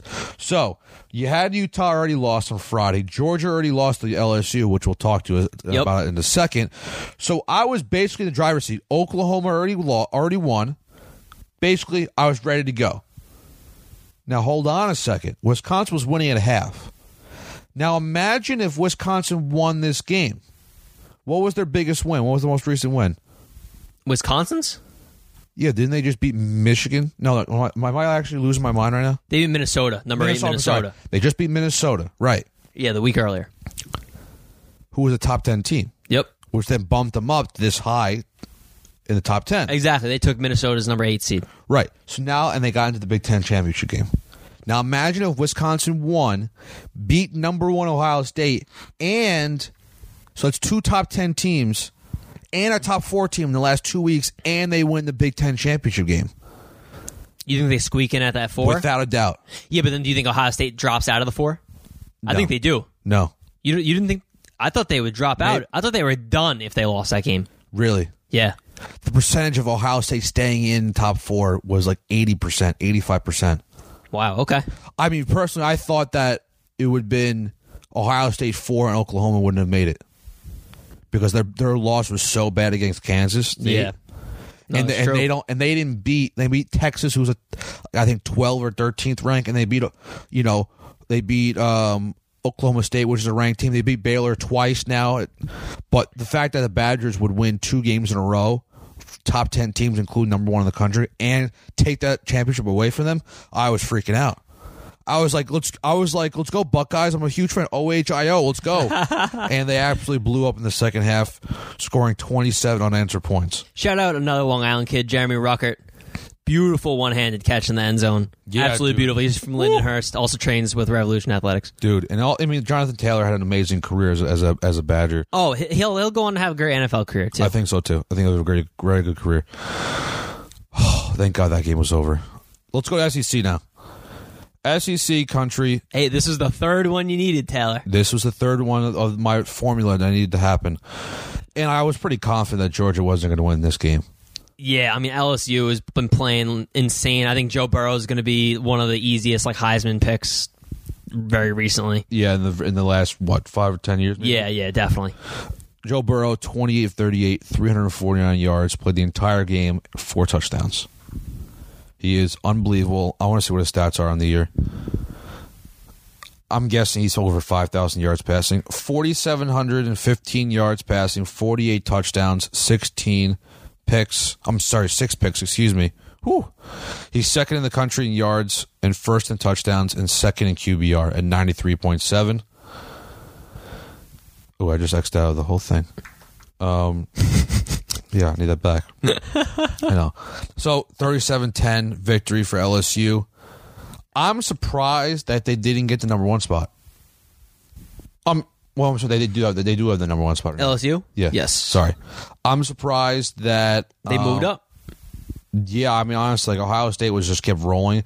Their point differential against against a lot of these teams, and their average points scored throughout the whole season, I thought would give them the number one spot. To be honest with you, I don't know, Okay. but thirteen no oh LSU getting the number one spot. Coach O, happy man. Go Tigers. This is probably very stupid, but the only reason I'm happy that Ohio State's down to number two is because the number one seed has never won the college football playoff. Is that true? Yes. No shit. Yes, sir. Wow, I hit. I'm a huge college football fan. I didn't really put two and two together. Or- The number one seed is everyone in the college football together. playoffs. So that's like that's the one thing keeping me sane with Ohio State dropping. Like I get it, they played kind of crappy in that first half against Wisconsin, but it's a little uh, like saving grace. but still going up against Clemson and then having to take on LSU, Hey, don't count on my guys. Having to take on LSU or Oklahoma. Yes, that's what I'm saying. All right, look, hey, let's talk about the team you guys, your, your Ohio State uh, Buckeyes will be playing. It's Clemson. They just won the ACC championship game and wiped the floor. wiped the fucking floor. 62 to 17 victory against the number 23 Virginia Cavaliers. We all knew this was going to happen. Yeah, I mean, we talked about this last week with the, them just I blowing went out off. everyone. Yeah, you did. You I went, went off. off. I went off big time. Trevor Lawrence had a game though, three hundred and two yards passing. Dude, the backup had a game too. He was five of seven with one hundred and six yards passing. Chase Brice, shout out you kid. Uh, Lawrence had four touchdown passes. Uh, the running game was there. Receiving game, Tee Higgins. Tee Higgins. My God, nine receptions for one hundred eighty-two and three touchdowns. Have a day. But are they going to actually play very well against? Are they going to actually compete and score more than thirty points against this really good Ohio State team? Taylor, the last time Ohio State played Clemson, put a decent amount of money on that game while I was in Vegas. It didn't go well. Really? Yeah, they got smacked. Not smacked, but they lost by like 15, 20. I'm nervous. You what? Really? You're nervous? I'm very nervous, Taylor. Very nervous. Why so? Just because they're they're on this like Cinderella like story kind of run where everyone's out to get them. It's me against the world kind of attitude. Ooh, Ohio? No, for Clemson.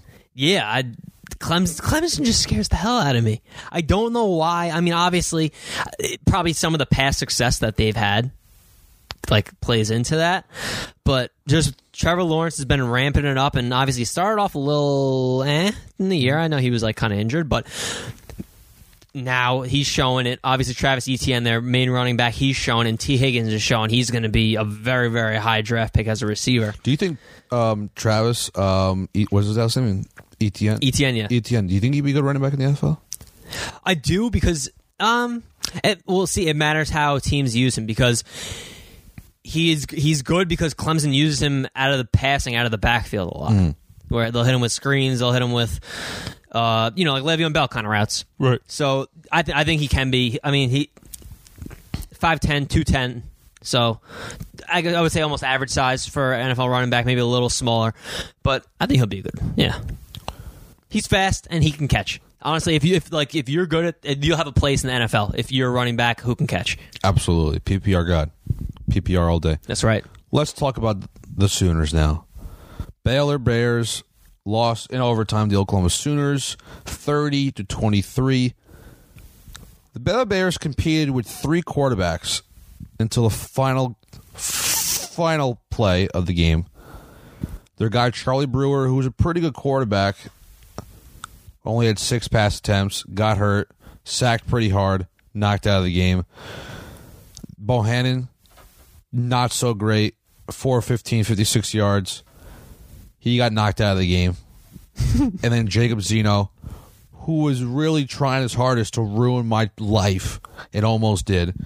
He had 159 yards as a third string guy. He had two completions, almost 160 yards. yeah, it's pretty fucking crazy. Pretty awesome, right? No, No, they took that L. And Their then- running game was absolute trash. Speaking of J- Jacob Zeno, four carries, negative 12 yards. Yeah, sacks all day. But what I'm still pissed off about is look at those Jalen Hurts numbers. 287 a pick and a touchdown. There needs to be more production, man. There needs to be more production out of Jalen Hurts in the passing game. Look, 300 yards, it's great, but you could have 300 yards with four interceptions. Look, the, the fact that he's 17 24, it's a decent percentage, right? Decent, de- decent completion to pass attempt uh, percentage there. Yeah. It's the touchdowns are not there. And he's fumbling still. He can't stop fucking fumbling. It's hysterical. I don't fucking understand. It's funny, but I'm also having meltdowns here. Look, he had one he had he, he had his his boy CeeDee Lamb is helping him out as well. 173 yards. The long 71 yard reception. Watched that unfold. Was stopped around like around that was like the first possession of the game actually 71 yards you had an 8 yard run you had a, you had a rush by Jalen Hurts and then an 8 yard run or so from uh, Kennedy Brooks for the touchdown I like the Kennedy Brooks in there and um and Stevenson as well as the backup running back. Not having Trey Sermon as the starting running back is definitely huge. He's out for the rest of the year. But there needs to be more production out of Jalen Hurts if they want anything to do with LSU. Random. What's up with all of Oklahoma's special teamers? They got weird names. Trey Brown, Charleston Rambo, CeeDee Lamb, Gabe Brkic, and Reeves Mundschau. Yeah, and look at David Okunjumbe. yeah, I. Even, I, I might have said that right. I don't know. Oh, yeah. yeah, I'll give you that. Yeah, I don't know. There's it's a very weird defense. Uh, I mean, Trey Brown's pretty good. Yeah, had just a weird day, but Ke- Kenneth Murray is their is their boy, is their guy, their middle linebacker. That's their best defensive player by far. Um, we're, we're going to see how this Big 12 defense stands up to LSU. I'm so nervous, man. I'm so nervous. I want to be confident and say like, yeah, we're gonna freaking compete. Yep, we're gonna compete really, really hard. Who do you think should be more nervous, me or you? Definitely me. Yeah. Without Uh, yeah. All right, fair. I'm, we're we're, we're pl- Oklahoma's playing the Heisman winner. Let's, let's get into the Heisman now. Heisman finalists are out Saturday. They'll be announced. The winner will be announced. The finalists are LSU's quarterback Joe Burrow, your Ohio State Buckeye quarterback Justin Fields, Oklahoma's quarterback Jalen Hurts, and DN for Ohio State, potential number two pick overall for the New York G-Men, Chase Young. Give me your top. Give me your rankings one through four. Who's going to win it and who's taking it last? Joe Burrow, Chase Young, Justin Fields, Jalen Hurts. Can't agree more. Yeah, right on the spot. All right, on the no, spot. I think because I like Hurts being in there. I think he definitely deserved the invite. I just don't think he has the stat line like we were just talking about in the previous game to get up there with those guys. Obviously, Justin Fields leading an undefeated Ohio State team that gets him in the mix. I think a bump just above Jalen Hurts. And if Joe Burrow didn't play his absolute ass off, thrown for almost five thousand yards and fifty touchdowns, I think Chase Young would have taken this easy. I think Chase Young missing those two games from suspension was big. Definitely big. I mean, Definitely look, big. 16 and 18 and a half, 16 and a half and 18 and a half is a big difference. Now, you're saying, yo, Taylor is a difference because there's two more. But 18 and a half, it's closer to 20. It looks a little nicer. Looks a little nicer. Also, when he did come back for those games, he was triple teamed pretty much every game. Yeah, and, and, you, know, and you came back at the right time against Penn State. Yeah. Oh yeah. Perfect Senior time. day at home, which that was a, a must win for the Buckeyes, for both teams, but more for the Buckeyes to keep them into the top, keep them at top, in that top four. I can't talk. In that top four. So um, I would love to say Jalen Hurts is. Um, it's these it's these last couple weeks. I mean, the first five or six games of the season, he was your front runner, without doubt. I Yeah, think he was was. a clear cut front runner. It was him and Tua, and then Tua died, and now he, you know, now imagine if Tua was playing. Do you think he'd be? I think he would have to be because I think, I think Alabama's season would be different, Without a doubt, they'd be a top four team.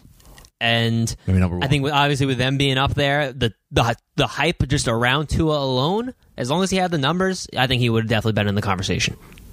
Well, we'll have to see on Saturday. You maybe see a video coming out soon talking about it. That's right. Go go peep our page. Taylor's gonna we're gonna put a little video. Yeah, might as well put a little Starring video Taylor. on it. Maybe. Let's get into the NBA. Oh boy. We've waited this all podcast. Our first part of the podcast, we were waiting. We were just we just uploaded and finished the podcast last episode 70 and then what? An hour later Fizdale gets fired? Yeah. Pro, uh, They let him practice. maybe not even- They not let even him fucking run a practice I and then they fired him. Did you see him after that pra- during the practice? Like once it was ending, he walked over to Mills and Perry and all the you know execs, dapping them all up, talking, chatting, laughing. How do you do that as a sane person? You let him coach, and then he's gone. Don't even start telling. I'm gonna give you the floor. Go right ahead. Give me. so immediately when this happened, subjected my girlfriend to about a ten minute rant of me just going off about it. You're probably, listening to me probably now, like okay? fifty percent of what she even understood, but she got the point. So, okay, I get it. The Knicks are horrible. Last Right night, now, last night they were four for twenty nine shooting. From Yeah, no, it's it's it's not uh it's definitely not great. No. think they're tied for the. Oh, I was going to type in New York Knicks. I just typed in New York. Um, believe they're tied for their worst start ever, sitting at four and twenty. But luckily, they're going up against the five and twenty Golden State Warriors tonight. Um, actually, starting right about now. Um, it's not good, Taylor. I love Fitz. He was a great coach. Obviously, he showed what he could do in Memphis with like the Knicks. Not a great team, but he's there. He's young. He knows the guys. He obviously have a good relationship with the guys, especially off the court. I mean, Julius Randle, Bobby Portis couldn't say enough of this guy. Like, basically, like where, like he's still going to be involved in our lives. That's how much of an impact he's made while we've been here. Father figure almost. Exactly. And I get it. They're four and twenty, but what do you have to work with? They signed an entire team of glue guys. Yeah, Literally, Randle. an entire team of power forward glue guys. What, do you, what is he supposed to forward do? glue guys, What is he was. supposed to do? They're. I, oh, I'm about to freak out, but what are you supposed to do when you sign Bobby Portis, Julius Randle, Elfrid Payton, and Wayne Ellington? and Marcus Morris. I like Marcus Morris. He's the leading scorer, but He's the leading. Sc- Yeah, I mean, Marcus uh, Morris is the leading scorer of the New York Knicks. it's not good. He's bro. an eight not guy. He's an eight or nine off the bench. He's a, he could start. He's a starter. Yeah, I He gets guess. buckets. I don't Know. He gets buckets when he gets minutes. But regardless, He shouldn't be a starter. This uh, this should not be put on Fizdale. This should be put on the execs. Fizdale didn't go out and say, "Oh yeah, let's go get four power forwards and one free agency and not load up in guards." And I mean, obviously there are other struggles like Mitchell Robinson can't freaking not foul out of a game to save his life. But this isn't on Fizz. He shouldn't have taken it. I mean, I I know Perry's next. you Or really one of these two schmucks. You really yeah. think one of those two guys are next? Hundred percent, because give it a month and the Knicks are going to be six and thirty. Look, uh, right now, right as of right now, the last two seasons, it's the worst two-year stretch in New York Knick history. You want to know what their winning percentage is since two thousand? No. Forty percent. Worse than the NBA. Oh my God. Yeah, And there's been bad 76ers teams. There- the Bobcats were there have horrible. been teams that literally, literally, their plan for the season was to tank. Nets were horrible at one point. Fuck. Yeah, it absolutely sucks. I hate Scott Perry. And Steve Mills. And James Dolan. Yeah, I mean, all right. I don't want to say I hate Scott Perry. I hate Steve Mills. He's been here through all this crap. Yeah. Scott Perry, they kind of just brought in as almost an accomplice at this point. But As long as those as a Knicks sh- fan, I just I, as long as those three schmucks are still running, the, running and being in, and involved in the organization, the Knicks aren't going to go anywhere. no like Mike Miller, the coach they brought in. He was Yes. coach of the G League uh, team, Westchester Knicks for four seasons. Great guy, great coach from everything I hear. What's he? Is he going to change anything? I get it. It's New York. People want a quick turnaround, but obviously the Knicks have shown they can't do that over the last twenty years. So just leave Fizz, let him ride him out, or let him grow with these young guys. This season's rough, man. It's rough. Did you see what the did you see what the Sixers have done with Brett Brown? Three straight years of under a dozen wins, tanking, absolutely sucking, and now look at them. They're going to be playoff contenders for the next easy Decade. five years. Yeah. Like I I don't know. I don't know if it's Scott Perry and Steve Mills. I don't know if it's James Dolan. Someone's got to figure us the hell out because as a Knicks fan at this point, I'm getting pissed. Well, I'm sure you've been pissed for a couple. I've been pissed for a while, but like when they hired Fizz, I expected it to be a long kind of rebuild. They'd keep him. They let him, you know, figure it out through these rough times because Well, he has nothing his- to work with. His coaching career has been pretty good. I mean, under Spoelstra, right? Yeah, under Spoelstra, and then he took the Memphis head coach job. Which that was a shocking fire too. That's another one. He didn't. I mean, he had Mike Conley, Marcus Gasol, oh, uh, banged up Chandler Parsons, but again, he didn't have much to work with there. So, I mean, I'm not happy with it. I'm not going to hate on Mike Miller because this isn't his fault. He's honestly probably going to get. You know, too. I don't think he's going to can. He'll get demoted back to G League by uh, you know off season. But Might- Or maybe he might be an assistant or something like that, just from seeing what he's done. oh, well, true. But who the hell is going to coach the Knicks? Who wants that job? See, I, and I said this about Durant and seeing if he wanted to come to New York. See, like it's like Durant had everything, right? He's had the scoring tiles, MVPs, NBA Finals MVPs, rings. Now, if he went to New York and succeeded and won in New York, he's a god. Yeah. Now, imagine the next coach. The next coach that's looking for the Knicks are looking for a coach. There's coaches that want jobs because everyone wants a job in the NBA. And if you can coach a team in the NBA, one that's amazing. Two, if you can coach the one of the most famous organizations in sports, the New York Knicks, and if you can win as a Knicks coach, that's huge. How many Knicks coaches do you know had some success? Pat Riley. None in my lifetime. exactly. None in your lifetime. You're 24. Correct. Pat Riley was what the last guy to be a great coach. Yeah. Van Gundy, maybe. Yeah, he, he had that one. He had that one good team, Right. D'Antoni. fifty-four win team. Yeah, One- D'Antoni's fifty-four win team. That's what I mean. So there's not a lot of good things to show. Isiah Thomas was coaching this team at one point. You know, there's a lot of bad coaching, but it's when you can be a great coach for this organization. Like, all right, for instance, Joe Torre coming in as first year manager in 1995 as the Yankees manager. 90, 90 no 96. Showalter was 95. 96. Torre had a horrible, really, really bad coaching career prior to that. With I'm almost positive the Atlanta Braves. N- no, not the Braves, Cardinals. I'm almost positive the Cardinals. Um, really wasn't that great of a manager, kind of a 500 manager. He gets signed as a Yankees manager. He's already getting run out of town already. And the Yeah, Yankees prior to that, the the early '90s and all of the '80s, except for '81, they sucked.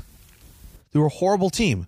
95 they make it to the postseason lose to the lose to the um the Mariners after that the, the walk off by um Edgar Martinez. Yep. and then Torre proves everyone wrong and becomes a legend. Now are, are the Knicks going to win a title right away? Absolutely not. But if you could have a manager come a, a coach come in and have now the Knicks going to win what nine games this year? 10 if 10 Honestly, at this point, I just hope it's four. they just lose out Just give me Lamelo. Look now, imagine imagine if That's the, all I uh, want. they hire a, man, a, a coach for next season and he wins seventeen games. That's a dramatic improvement from what it could be. Like It's eight. probably going to be like ten, a dozen. now. Imagine he wins seven or eight games next season. It's a dramatic. That's an improvement. As much as you look at it as a shit season, it's an improvement. But you, there needs to be some guy needs to step up and say, "Look, I'm going to take this role as a guy that is. I'm going to love the pressure. I'm going to love all the hate. I got to accept it because the, these Knicks fans are fucking pissed that they want something so bad they haven't had it since Patrick Ewing. that was a long time ago. 94. We weren't alive. No, we were not alive. So whoever becomes the next coach needs to have a set of nuts and really take this team by the balls and try to win some games. I know it's going to be hard, but there needs to be also some sort of firing up ab- up above. Needs to be Steve Mills. Maybe They she, have to get rid of him. I know he still has years on his deal, and Dolan might be like, oh, I don't want to pay someone who's not. I don't want to pay somebody. here. Yeah, fuck out of you. There needs to be a, a change, and the one change that everyone wants is James Dolan. It's not going to happen. No, But the fact that the New York Knicks fans hate you that much and hate look, they're still selling out games, but like are are you gonna like we went to a Knick game last year, right? we did. We didn't buy the tickets though. No, We were given to them. the company seats. Yeah, Bro, I'm not buying tickets to a Knick game next like m- maybe next year maybe if they get a nice, if they get James Wiseman or LaMelo Ball and there's like they have some prospects there's some hype around. there. Yeah, Right. But last we, we got invited we got we got these tickets for free. uh, out of the last four Knicks games I've been to, I think I paid for one. I've been to two. I'm not gonna life. pay- why am I gonna pay Knick for games next in my life? One was a gift, didn't pay for that, and one was the game I went with you, and we saw James Harden score sixty. That's the only games that Knick games I've ever been to. I saw Kobe drop thirty five in three quarters. Ooh, that's sick. I wish I saw Kobe play. Dude, it was unreal. And then I saw Harden go off. But let's get off the, the, the last NBA story here. This was last night's game, Hawks and Heat. Wild game, wild finish. absolute wild finish. And I, I mean, I think the troll job at the end of this is what takes the cake. Absolutely. So the Hawks were up six nothing. Uh, not uh, they were up six points on the Heat with a minute left to go. Trae Young just hit a bucket, and now he was running down the court, waving his arms, saying "Game over, game over." It was like Westbrook the other day when he said game over. Exactly. I mean, it's, this is the same as I think that basically happened. Yeah.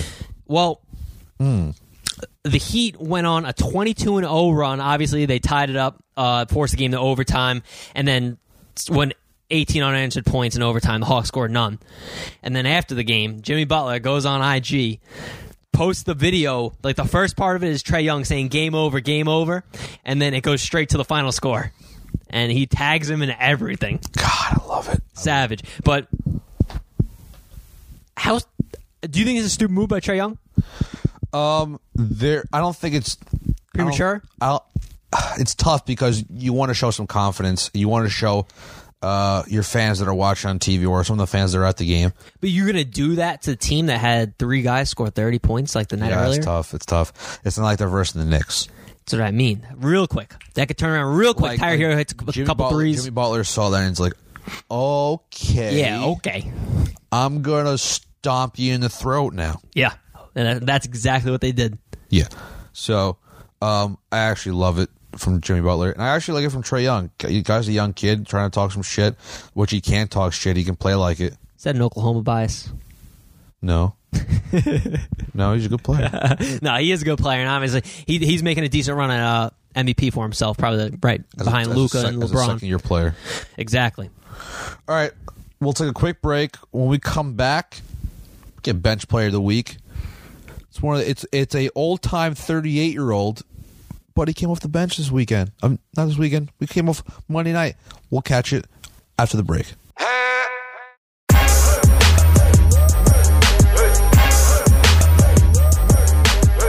Welcome back. Special segment time. You know what it is. Breaking freaking news. We just stopped recording, and then seconds later, we get this tweet from Jon Heyman, JP Morosi, Ken Rosenthal, Tom Verducci.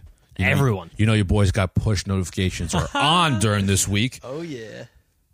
It is now reported that Anthony Rendon has agreed to a seven year, $245 million deal with the LA Angels. Think of that lineup now. You got Trout and Rendon, 3 4 or 2 3 in the lineup with Ohtani, with a healthy Justin Upton, a 39 year old DH Albert Pujols. I like it a lot. That one two punch of Trout and Rendon back to back is lethal. Lethal. Yeah. Oh yeah. And I guess Rendon doesn't care about playing past age 35 season. No, we were talking about it earlier in the show. Guess like he doesn't care. Not at all. So his, money. his average annual value is at 35 million. No trade clause, no opt out clause.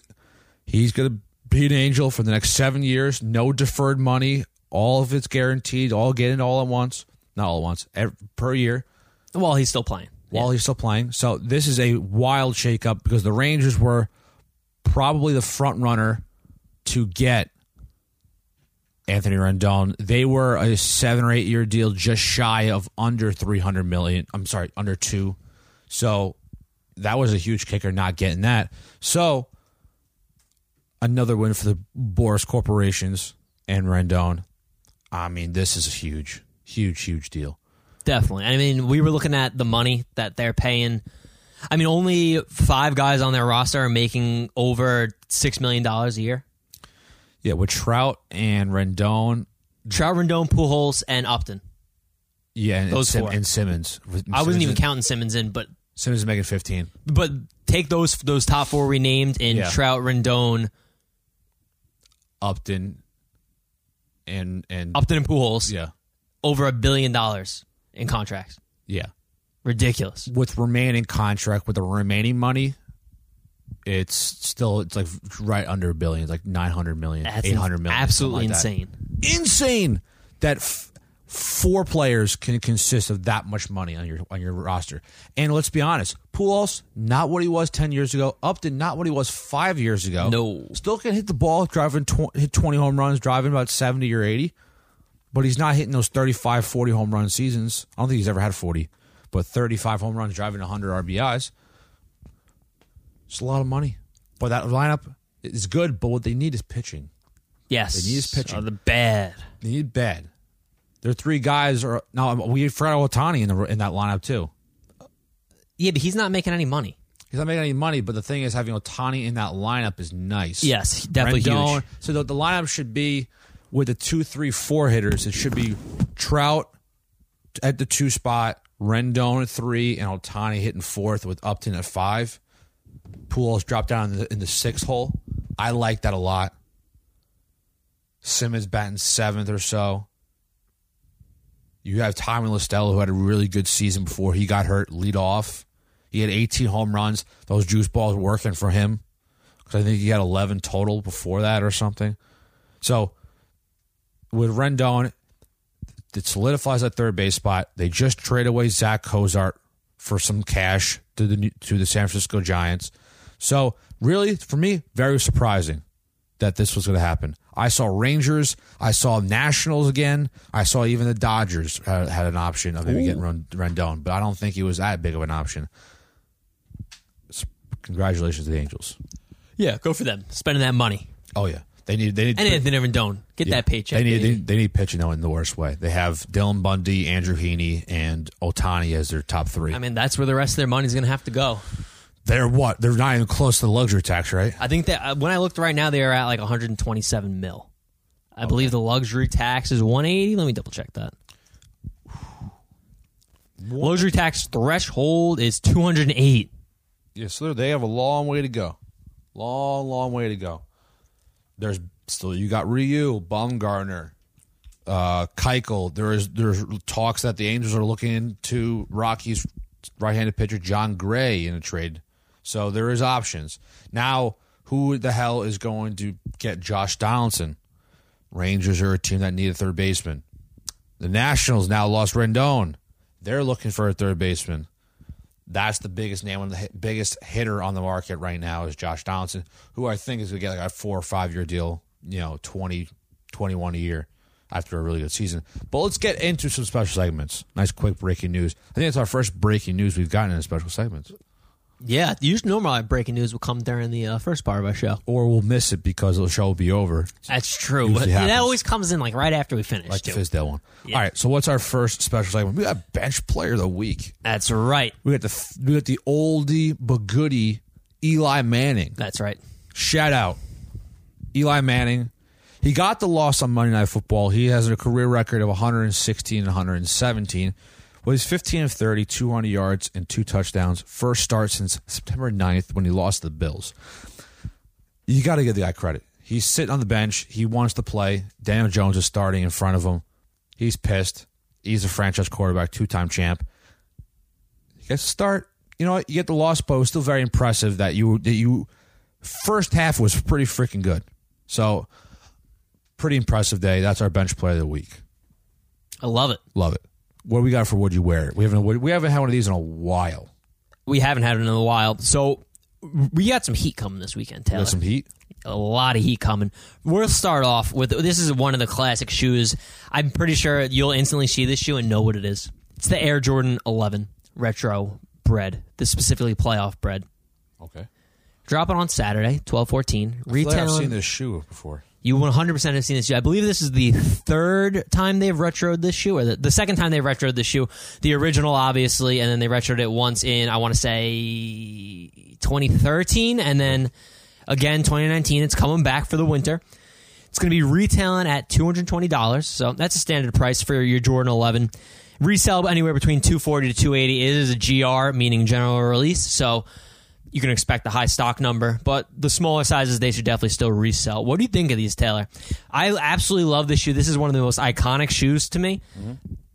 I can't wear them. I look like poop. I I 'em. look horrible in those. I, Yeah? I, I never never tried them on. I would look horrible. My question is to you, being a shoe guy, and becoming one, Okay. getting used to the lingo.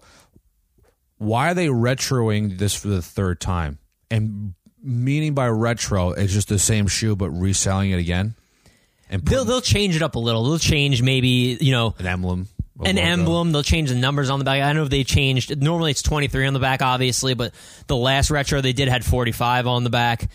Mm-hmm. So they'll change small things like the type of leather they're using or the type of cloth, that kind of thing. Nothing major, but it's basically the same shoe. But this is one of those shoes that even though it's general release and there's gonna be so much stock and probably not a lot of resale, a lot of people are going to be looking to pick this up because it is just such a classic. Sure, sure, sure. Interesting. I mean, I wouldn't wear them, but you want to, but you can't because you don't look good in them. Exactly. This is one of those pairs I might just get just for like Put them on the shelf. put them on the shelf exactly for one of those reasons. I'm not, I'm probably not going to do that, but still, regardless, it's it's an iconic shoe and it's absolutely awesome. Even though, like I said, general release, it's still going to sell out. I don't think it's going to resell well, but it'll still sell out. Next up, also releasing on Saturday, we have a new Adidas Yeezy Boost 350 V2 coming in the colorway Yecheil. This is the non-reflective pair. So for those of you who don't know, usually for the newer uh, V2s, 350 V2s, they're released in a uh, reflective and a non-reflective colorway. The reflective colorways usually sell three, four hundred dollars more than the regular non-reflective colorway. But uh, they've not released when the reflective colorway is released, and this is the Yecheil non-reflective retailing at 220 your standard Yeezy 350 price and the resale is probably between th- 250 300 it's a very unique looking shoe um, normally Yeezys are kind of very plain you know you get your black your tan even the butter color very simple colors Oreo color. Oreo, exactly. Kind of basic, you know, nothing too too crazy. This is one of the most outstanding ones. Takes kind of from the glow in the dark ones they put out earlier this year, but it's it has a green outsole with like a kind of black design over it, and then teal laces. Dude, those are fire. You like these, Taylor? Yeah, I like see. I. I 100% did not think you were gonna like these. I know you kind of like more of the more of the less outlandish stuff. I feel like that's kind of me. I like the weird, crazy, eye I popping. like colors, but the neon colors are always colors. you like the neons? No, it's uh, like so- it has to. I don't know. Like I like the the the Geigers. The John, Okay, yeah, the John Geiger. Yeah. I like those. Those are bright colors. It just depends, I guess, on the type of of the shoe itself. But I am a fan of these. They're cool. It's definitely different. Are they five hundred dollars Were they thousand dollars shoes? Resale wise, Yeah. maybe 300 i think they're making like recently kanye's been putting out a lot of stock on his shoes. He wants you know he wants the world. Everyone eh, he, he literally said i want everyone in the pair in the world to be able to get yeezys. So they're releasing in you know a lot more uh a lot more quantity than they usually would but regardless money's still gonna be made on these. And especially for yeezys if people like the easiest way to make money you buy five of these right now. Right. Sit on them for three to six months, you'll double your money compared to what you'd make if you sold it today. Exactly. Uh, and then the last one we had, this is Audi. I I don't think you're gonna like this one for sure. The Adidas Superstar 80 Blondey McCoy. It's a hell of a name. It is a hell of a name. Just call it shoe. So McCoy, obviously, uh, it's after the brand skater. I'll show you the pic in a second. I want to give a little backstory. Uh, it's after a London uh, skater named Brandon McCoy. Adidas brought him in uh, to basically have this collab based around him and his his influences. It pays homage to his hometown district of Soho in the West End of London. Also, his favorite silhouette that he uses when he skates being the Adidas Superstar 80 retailing at 110 so very good price. Reselling for around three three to four hundred dollars right now. Ooh, good money to be made. nice resale there. taylor what do you think about these? They have a gum sole and a gum toe and are see-through. I know you absolutely love the see-through converse the off-white converse that came out do. but these are uh, definitely different Um, these are super weird. Yeah. because it looks like i thought it looks like from looking at the see through because the top part of the heel yeah is actually like the the shoe itself. Exactly. It looks yes. like there's like it's. It's hard to explain. It looks like just chopped off, and it's like you have like a like you're a homeless person. honestly though right i need to try to find a picture of weird. these on foot It's very definitely definitely a weird shoe but hey they're reselling They're reselling for tons because it's it's a nice collab. Definitely, and I mean the see-through, the clear, whatever I guess, whatever material they're using, just the see-through shoe in general. Obviously, it's very huge nowadays. I know I had a pair. You have a pair that's kind of see-through-ish, Yeah. and obviously everyone crazy for like off-white Converse. Oh, I ruined my shoes by the way this weekend. Uh, we'll clean. We'll get him clean. Giant coffee stand. Oh no, coffee, the worst. the worst. Coffee and tar, the two things that are so hard I feel to like get off our tars to shoes. get off your sh- how- tars to get how, tar has to be hard to get on your shoe. I got it on like oh the pair uh the React 87s that I had I let you borrow for a little. I got it on those. Literally it took me a half an hour to get it off one shoe. Oh my god. My, I, I was had a workout. I was just scrubbing, scrubbing, scrubbing, scrubbing, scrubbing, but it does come off. I off. might have to get my shoes to the shoe doctor, E just a little elbow grease. which is you. But that's all we have for Would You Wear It? Uh, obviously, some classics in the Jordan 11 bread, and then some very oddities in the Yecheil Yeezy Boost and the Adidas Superstar Blondey McCoy. I like it. Definitely would you wear it. Needed that back. It's been a while. Oh, also, let me get this real quick for you. I know, Taylor, I know you love Kith. I do.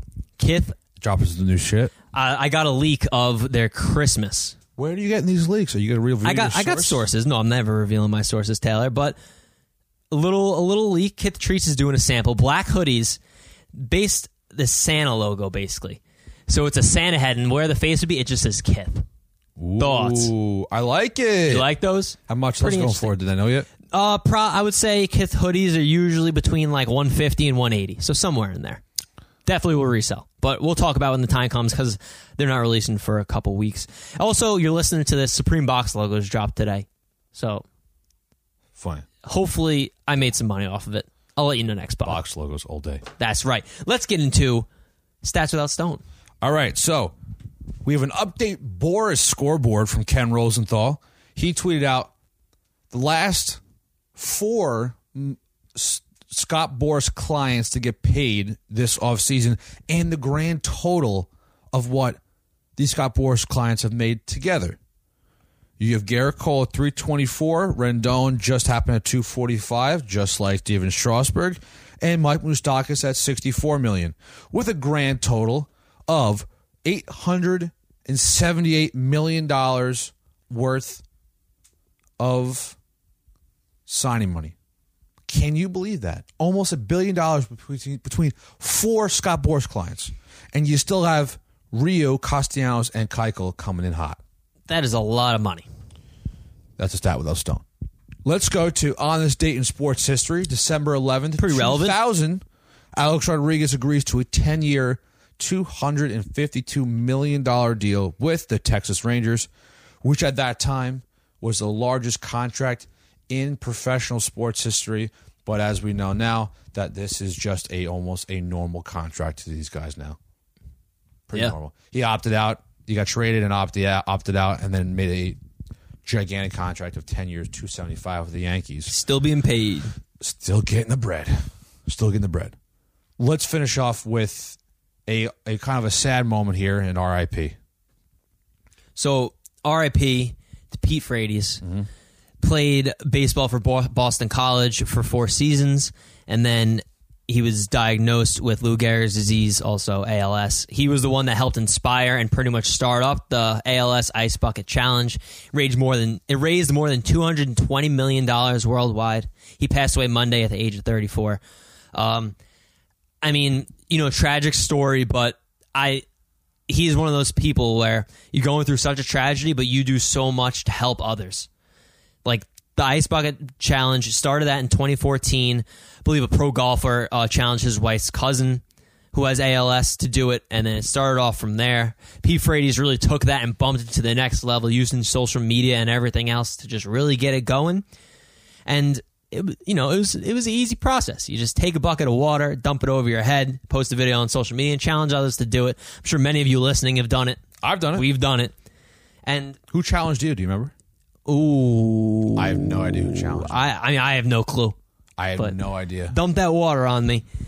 But honestly, like a sad but good story. Absolutely. I mean, this guy he f- he beat the odds. I think it's your so the the years that you have is up to two to five years life expectancy when you once you get diagnosed. That's correct. once you get diagnosed with ALS, and he beat it out by a ton. Only 10% of people with ALS survive more than 10 years.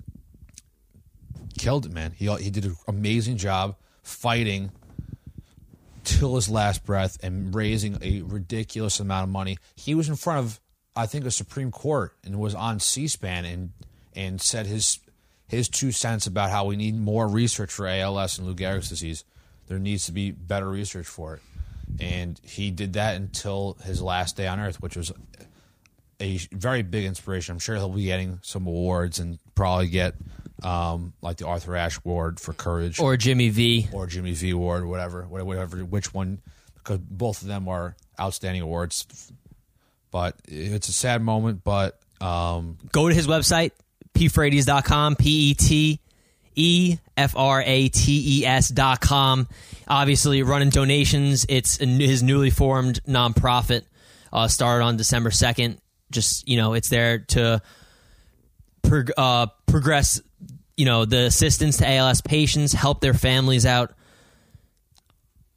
I mean, you know, a great thing. And let's help some raise awareness, get some money, and uh, hopefully, you know, find some answers to this horrible disease. absolutely. So on that note, that's the end of the podcast. Any last words? I'm pissed at the Knicks. I'm happy the Yanks paid the money for Gerrit Cole, and I'm nervous about Ohio State. My last words. Gerrit Cole, cha-ching, way to go. Welcome to the Bronx. Happy man.